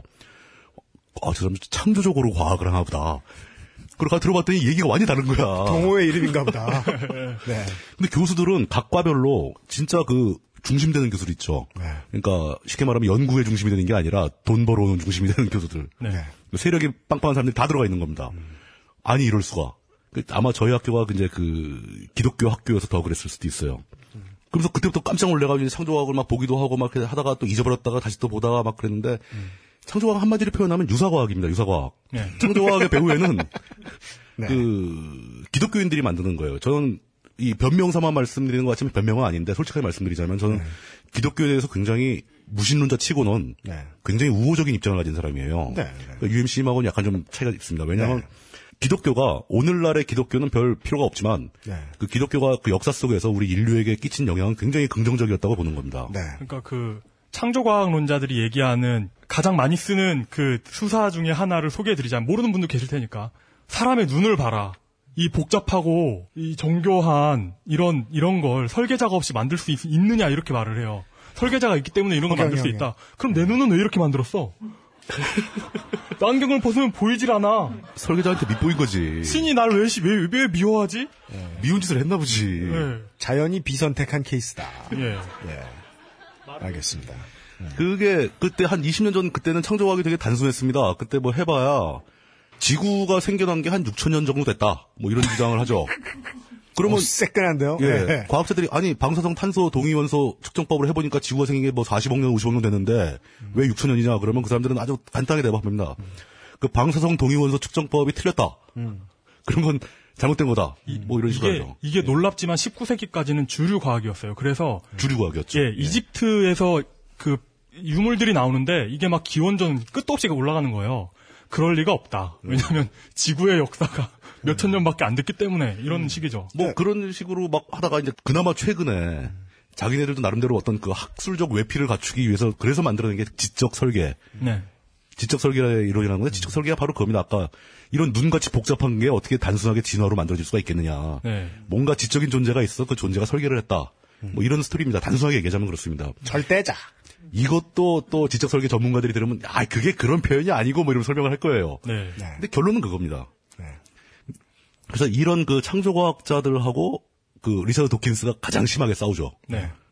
도킨스는 아마 평생을 거기에 바친 것 같아요. 이거를 분쇄하겠다. 이런 의 기도를 분쇄하겠다 그러는데 지금 제가 보기엔 도킨스가 지고 있습니다. 그 도킨스가 영국 사람이잖아요. 영국 사람이죠. 근데 영국이 미국하고 달리 무신론자들이 가장 강경한 곳이에요. 그 도킨스 책에 나오는데 처칠 아들 같은 경우는 스무 살이 넘을 때까지 성경이란 책을 본 적이 없대요. 어, 영국이 미국보다는 종교적인 면에서 좀 많이 다른 문화를 갖고 네, 있죠. 사실 유럽이 굉장히 종교적인 역사가 더 깊은데도 불구하고 네. 유럽의 기독교는 굉장히 쇠퇴를 했어요. 네. 그러니까 기독교는 역사와 전통과 어떤 그런 거로 남아 있는 거지. 유럽에는 거의 그 주말마다 교회 가는 사람이 별로 많지 않습니다. 네. 미국에는 굉장히 많죠. 우리나라도 굉장히 많죠. 네. 우리나라 모든 게 미국식이에요. 그 미국 사시는 한국 분들 굉장히 교회 열심히 다니시는데. 그분들은 사실 종교적 의미로 가는 게 아니고 그게 일종의 커뮤니티죠. 이웃 사촌입니다. 예, 한인 사촌. 커뮤니티를 위해서 나가는 거죠. 예. 창조과학이 무슨 유닛이면 이 유닛의 제일 센 유닛 특성은 디펜스예요, 디펜스. 과학자가 제일 많이 해야 하는 말이 모르겠는데요, 라면 창조과학 하는 사람들이 가장 많이 하는 말은 그걸 네가 어떻게 암입니다. 그렇죠. 예. 예. 맞습니다. 근데 이 창조과학을 위해서 활동하고 계시는 분들을 제가 몇 분 만나서 이제 얘기도 많이 해봤어요. 네. 그분들의 입장도 나쁘지 않은 입장도 있습니다. 왜냐 자기 스스로 과학자입니다. 자기가 그 자연과학을 연구하는 사람이에요. 네. 근데 독실한 신자예요. 네. 이거 양립할 수 있습니다. 그 사람들이 이제 하다 보면은 신앙의 길에서 약간씩 빗나가는 거죠. 자기는 진짜 기독교적 교리가 다 옳다고 생각하고 네. 그 성경에 써 있는 게 다 사실이라고 믿고 싶은데 성경에 써 있는 건 사실 이게 자연과학하고는 안 맞지 않습니까? 뭐 태초에 신께서 지구를 만들고 뭐 이런 창조적인 얘기가 나오면 아 이건 그냥 종교적인 문제다, 종교적인 표현이다 이렇게 생각하고 병행을 하면, 하면 좋겠는데 네. 그걸 못하고 이걸 합칠시켜지고 싶어지는 심리가 있나 봐요. 네, 그런 것 같아요. 예. 마음이 편하죠. 그, 그렇게 해서 자기의 신념을 지키기 위해서 창조과학적 활동을 하는 사람들이 있습니다. 네. 전 이거는 그렇게 크게 욕하고 싶지 않아요. 근데 문제는 그 사람들이 만든 결과물들이 다른 곳에 사용된다는 거죠. 그렇죠. 이게 좀 더 그 심각한 문제를 유발하게 되는데 그렇게 개인적인 신념을 지키기 위해서 창조과학을 하는 사람들에 대해서는 별로 비난하고 싶지 않지만 그런 사람들을 모아가지고 아주 조직적이고 집단적으로 이 창조과학을 아예 체계적으로 만들고자 하는 시도가 발생합니다. 이런 건 분명히 돈과 자원이 필요한 일이죠. 네. 이거의 주체는 대부분 교단에서 나오는 거죠. 네. 교단에서 왜 그걸 하느냐? 일반 신도들을 설득하는데 어렵다는 거예요. 왜냐 일반 신도가 학교에서 진화론을 배우고 오는데 진화 생물학을 배우고 오는데 그 사람한테 뭐 태초에 신께서 세상을 창조하고 이런 얘기하면 이 사람들이 에이 그거 거짓말이잖아 뭐 이렇게 나온다 이거죠. 그래서 그게 아니고 진화론이 거짓말이야. 사실은 과학적인 입장에서 봐도 이게 맞아. 뭐 이렇게 주장을 하고 싶은 거예요 이 사람들은. 굉장히 잘못된 일이죠. 저는 이 부분을 바로 종교가 과학의 영역을 침범하고 있다는 거라고 보는 봅니다. 그렇게 하기 위해서 그 창조학을 하는 사람들의 개인적인 순수한 의도들이 모여서 만들어진 하나의 거대한 구조가 교단이라고 하는 하나의 집단에 의해서 악용되고 있는 거죠. 그 악용되는 가장 큰 결과는 역시 이것도 과학자들이 생각하는 사고와 그 사고의 방식, 사고의 틀, 이게 일반인들한테 전달되는 흐름을 차단하기 위한 노력으로 나타나게 된다는 거죠. 창조과의 역할은 딱 이겁니다. 예. 좋아, 우리 장난 아닌 게 예. 우리 이걸 5분 내로 끝내야 돼요. 저- 예, 그러니까 조- 종, 네. 종교가 일정이 있는 거예요? 종교가 과학의 일정은 아닌데 원래 저 여기 11시에 문 닫는데 문 닫기 1시간 전에는 좀 끄질 내줘야 돼. 오케이, 오케이. 네. 10시에 원래 영업 종료. 아, 진짜? 예. 아, 진짜? 10시에 영업 종료. 좋됐다, 좋됐다. 네, 좋됐습니다. 예. 아, 예. 9시 47분인데? 예. 예, 하여튼. 우리 13분 남았잖아요. 근데 나머지 정리해야 되니까. 제, 저, 제, 어, 저희 어머니의, 그러니까 뭐 이건 좀 잘라주세요. 저희 어머니 쪽에 이제 그 창조과학 하시는 분이 계셔가지고 어머니가 좀, 야, 너무 그러지 얘기를 하고 있단 뭐 말이야, 이 이런- 상황. 예. 이런, 이러고 있는데, 어. 하여튼, 제 생각엔 그래요. 그 종교가 과학에 적극적으로 개입했던 게, 뭐, 10, 15세기, 6세기 유럽입니다. 그래서 과, 과학이 F는 MA를 발견한 것도 아니고 이중나선 구조를 발견한 것도 아니고 힉스 입자를 증명하지도 않았어요. 암흑 에너지 이런 거 아무것도 증명하지 않았어요. 종교가 지금까지 과학에 한건 과학자들을 화형시킨 거밖에 화형시킨 거밖에 없어요. 전 그렇게 생각합니다. 이용 화났어요. 네. 예. 와, 근데 시간 내못 끝내겠는데요. 이거 넘겨야 될 것 같다. 넘길까요? 그죠? 어, 한주 넘겨볼까? 입으로? 이거 뭐, 그, 편집이, 편집이 되겠어요, 이게? 어, 뭐안 될 거 뭐 있습니까? 한 주 넘기, 넘기죠. 무릎팍, 무릎팍도사 유준상편. 아, 이게 어지간하면 어지간하면 마무리를 하겠는데 음. 더, 그러니까. 더 재밌는 얘기가 네. 이제 종교가 개입해서 과학과 일반인들의 의사소통을 막는 케이스가 있었으니까 네. 이제 정치가 개입해서 막는 경우를 또 얘기해야 되거든요. 어, 이거 다음 주 용이네요. 다음 주에 할까요, 이거? 네, 이거 사실 우리 이거 이 저 창조과학과 그 다음에 그 종교나 종교과학 일치 때문에 생겼던 폐해에 대한 이야기는 엄청 해도 돼요. 그렇죠. 국내에 얘만 해도 만만치 않습니다. 그러면 그렇게 하겠습니다. 예. 그 힌트를 드리자면 정치가 그 과학자와 일반인들 사이를 가로막은 대표적인 사례가 뭘까요? 그래서 제가 생각한 건 4대강이죠, 4대강. 그 얘기는 다음 주에 하도록 하겠습니다. 그러면. 그러면 이제 곧한 시간 한 시간 더 하면서 이용이 어, 조용기의 암치료 성공기 뭐 이런 거 이렇게 쭉 준비해가지고 또 취재해 와도 되고 뭐할 거 많잖아요. 어, 맞다. 제가 교회 취재한 것도 있죠. 예. 그, 취재를 할건 없고 그냥 가서 기도를 하고 예. 와서 쭉 적, 예, 예. 가서 이제 그 은혜 받고 왔죠. 그 네. 그러면 시간 절약하기 위해서 그렇게 하시죠. 일단 그 남은 모든 얘기는 과학과 일반인들 간의 의사소통에 관한 문제는 다 스톱을 하는 걸로 하고요. 네네네. 예, 그렇게 되겠죠. 음, 예. 네네네. 그리고 필요한 얘기는 그, 저, 다음에 예고. 예. 예. 예. 그리고 이 과학하는 사람들과 어, 일반인들 간의 커뮤니케이션이 되지 않았을 때 나왔던 가장 살갑게 느껴질 만한 신뢰들에 대해서 아마 다음 그런 주에 그런 것도 예. 이야기를 해볼 수 있을 것 같습니다. 그러니까 그 우리나라 네. 4대강 했던 예산하고 제가 잘못 계산했던 그 자료에 의하면 음. 잘못 계산한 거니까 믿지 마세요. 근데 왜 얘기를 우리 우리 우리나라에서 근데 우리나라에서 4대강 공사에 들였던 돈하고 유럽에서 LHC라는 그 초거대 입자 가속기를 만들었던 예산하고 잘못 계산한 바에 의하면 예산이 비슷해요. 잘 계산하면 뭔데요? 잘 계산하면 그쪽이 좀 더 많던가? 그쪽이 좀 많아요. 네, 그쪽이 좀 많아요. 네. 뭐, 그러니까 저 조선일보식으로 이야기할 것 같으면 뭐 비견될 만하다. 네, 비견될 만하죠. 알겠습니다. 그 저 제가 좀 한마디만 할게요. 네네네. 예, 이거 관계없이 제가 요 과학에 대한 주제 다음으로 잡은 주제가 그 들으신 분도 계시겠지만 그 전업주부에 대한 얘기입니다. 그 전업주부의 사회적 가치라고 얘기를 했는데 그 제목은 별로 마음에 안 듭니다. 그 어떤 사람의 가치를 따지는 것 같아서. 근데 저는 전업주부 성별 가리지 않습니다. 남성 전업주부도 많으니까요. 저 전업주부들의 역할에 사회적인 의미를 따져보고 싶었던 겁니다. 네. 그이 얘기를 급하게 드리는 이유는 이거에 대해서 평소에 생각하시던 바, 겪은 바 이런 거를 스토리를 모으고 있는 중이거든요. 네. 이거를 좀 보내주십사 하고 얘기를 드리는 겁니다. 네. 그러니까 사회를 뒷받침하는 가장 큰 infrastructure, infrastructure 가장 큰 제반 시설이고 가장 큰 노동력입니다. 예. 에, 이 부분이 이 똑바로 대접을 못 받고 있다는 생각이 드시는 분들 가차없이 투고지를 부탁드립니다. 우리가 ddanzi.master@gmail.com 여기에다가 사연을 받고 있습니다. 이런 문제는 보통 게시판에 받는 것보다는 지난번에 해보니까 메일을 받는 게 좀 더 진실하고 절박하더군요. 네. 예. 음, 그 리고 그 어, 언제나 대답할 수 있는 트윈 머신 무르투쿠스. 네. 트위터 예. 골뱅이 무르투쿠스. 예. 예. 다만 못해 그냥 검색어 물뚝심송으로만 찾아봐도 네. 어, 남들이 이야기하는 것보다 자신이 자기에 대해서 이야기하는 것이 훨씬 비율이 높습니다. 네. 고로 본인을 바로 찾아냈을 수 있습니다. 전업주부시라서 집에 계시는 시간이 좀 많다면 그 시간에 트위터로 날려보시는 것도 괜찮을 것 같습니다. 네. 에, 그리하여 어, 오늘의 이야기가 매우 길어진 관계로 어, 다음 회로 넘기기로 하고 우리 집에 있는 어, 마르티즈 강아지 탱구하고 음. 같은 날 미용을 하신 에, 그래가지고 이런 머리 이런 머리 스타일이 같은 곳에서 하진 않으셨죠? 예.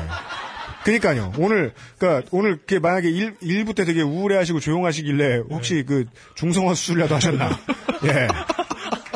개- 개가, 개가 받아야 되는 걸 이렇게 잘못, 네, 미용을 하러 가셨다가, 어, 착오가 있지는 아, 않아. 너무 너무 성욕 없다. 아, 걱정스러워서. 예, 예, 예, 예. 아, 그 이게 이게, 이게 없잖아요. 이거, 이거. 그 깔때기가 없잖아요. 에, 에, 예, 걱정했었습니다. 아, 이 재미있는 이야기를 예, 두 시간 더 하게 되어서 저는 좋습니다. 아, 물뚝신동 정치부장님 오늘 수고하셨습니다. 예, 감사합니다. 감사합니다. 감사합니다. 아, 자, 잽싸게 정리하겠습니다. 네, 아웨로가 에, 글월을 읽어보겠습니다. 어, 다음 주 행사 말씀드릴게요. 다음 주 화요일부터 저녁 7시 30분 벙커원 아카데미 고미숙 고, 고미숙 고전평론가 특강 1회 며칠이죠? 역, 사속 인물 1월 22일입니다. 어, 예, 예, 예, 예. 1월 23일 저녁 7시 30분 벙커원 특강 서화숙 한국일보 선임 기자 세상을 읽다 칼럼을 쓰다 글쓰기 강의가 있습니다. 어, 예. 1월 24일 목요일 벙커원 교양 저녁 7시 30분 정윤수 문화평론가 우리도 클래식쯤은 듣고 산다 2회가 있습니다. 이건 유료니까요. 네. 홈페이지 참고하셔서 예 하시고 1월 25일 금요일 오전 10시부터 오후 5시까지 김용민의 팟캐스트 1일 완성 교실 이것도 이건 역시 유료고 홈페이지 참고하시고 네. 발음 샌다고 웃지 마시고요. 예. 정 모르시겠으면 홈페이지 가서 보시라고요. 예, 네. 못 알아들으시겠으면. 그, 런 책도 있었는데 그 나는 꼼수다. 예. 도 이렇게 만들었다. 팟캐스트 이런, 이런 책도 있었죠. 아, 원래 예. 장사가 안 되면 사교육 건드려요. 네. 예. 1월 26일 토요일에는 오후 4시에 김진애 의원 특강이 있습니다. 4대강 사업의 추악한 먹이 사슬, 네. 무료 입장. 네. 저녁 6시 30분에는 구정대비 벙커원 미팅이 있습니다. 김진애, 의, 진짜 빨리. 김진애 의원하고 추억이 있는데 얘기해도 되나요? 해봐요. 아, 예. 김진애 의원하고 간접적인 추억이고요. 제가 사, 4대강 관련해서 물비침 현상이라고 뭐 한때 시끄러웠던 게 있었죠. 근데 이게 4대강 사업 트윗 공식 트위터에서 물비침 현상은 일본에 있는 댐에서도 있는 일어나는 일이다 이런 트윗을 날렸어요. 그래서 일본에 전화를 했죠. 그 토목 무슨 성이 있더라고요. 근데 아까 아까 말씀드렸다시피 일본어를 전혀 못해요. 그래서, 그래서 전화해가지고 못 이렇게 쓰게 될지도 모르는 영어 스크립트를 미리 적어놓고 전화를 걸었죠. 근데 아 정말 그 좋으면서 싫었던 게 뭐냐면 전화 받으시는 일본 공무원분이 저보다 영어를 더 못하시는 거예요. 그래서 그럼 뭘 한 거예요? 그러니까 그 추바카랑 대화하는 듯한 그런 느낌이죠. 서로 그런 대화만 하다가 네. 나, 나중 나중에 그 예 죽지 않은 돌고래 일본어에 특화된 그분이 전화를 거셔가지고 네. 일본도 그렇다는데 이런 이런, 이런 대답만 들었죠. 예. 일본 표준어에 되게 능하세요. 예. 김창규 기자가. 아, 예. 일본은 도쿄를 하시는. 네. 그리고 그 1월, 다음. 1월 27일 오전 11시에 벙커원 교회가 있습니다. 네. 어, 뭐 무신론자, 뭐 불, 불교 뭐 다 상관없이. 오음진리교 뭐 네, 괜찮습니다. 다 상관없습니다. 저는 저 그 누가 같이 벙커 교회 가자고 하면 나는 무신론자이기 때문에 교회에 가지 않을 거야라고 말씀하세요. 네, 오후 5시에는 손병희의 너도 가수다 노래로 부르는 현대사 3회 구전민요의 재발견 사회풍자 그리고 자연주의라는 행사가 있고요. 서유석, 양병집, 이정선 님께서 나오시고 무료 입장입니다. 서유석 선생님 우리가 아는 그분이세요? 모르겠는데요. 어, 알수 없네. 예. 확인해 보시죠. 예, 아. 홈페이지에 아마 나와 있지 않을까요? 예, 예, 예. 저희는 뭐 써준 것만 읽기 때문에. 앞으로, 아, 그, 공개 녹음을 얼마나 오래 하게 될지는 모르겠지만, 어, 조금 비밀리에 해야 될 것 같은 부분들이, 에, 민감한 부분들이 꽤나 많이 나오네요. 그래서, 음, 얼른 생각에는 아마 다음 주에는 공개 녹음을 안 하고요. 그 다음에, 다다음 주에, 저희들이 다다음 주에 15회가 되겠죠? 15회는 아마도 쪼기서, 어, 공개 방송을 진행할 것 같습니다. 오, 진짜요? 예. 여기가 아니고 저기서? 저 얘기했던 게 그거예요. 와, 그럼 네. 그 동물원 느낌은 좀 안 나겠네요. 아, 그러니까요. 더 좋을 수도 있다니까요. 어떻게- 사람들 어떻게 많이 보면 주면. 저격은 알수 예, 있겠다, 더 좋을 수도 있어요. 한번 해보자고요. 예, 이렇게 말하고 두 시간 내내 저만 떠들지도 모르겠지만. 하여간. 딱 앉아가지고. 예, 기왕 하기로 한 거 달려보겠습니다. 아, 아무런 방송 경험이 없던 사람들 데리고 뭐 이만큼까지나 왔는데, 뭐 뭐는 못하겠습니까? 3시간째 녹음을 했는데, 어, 뭘 했는지 모르겠어요. 큰 보람이 없는 가운데. 어, 그것은 알기 싫다. 예, 13회를 마무리 짓습니다. 어, 다음 주에 창조과학 이야기를 화가 난 이용이 신나게 풀면서 어, 14회에서 만나뵙도록 하겠습니다.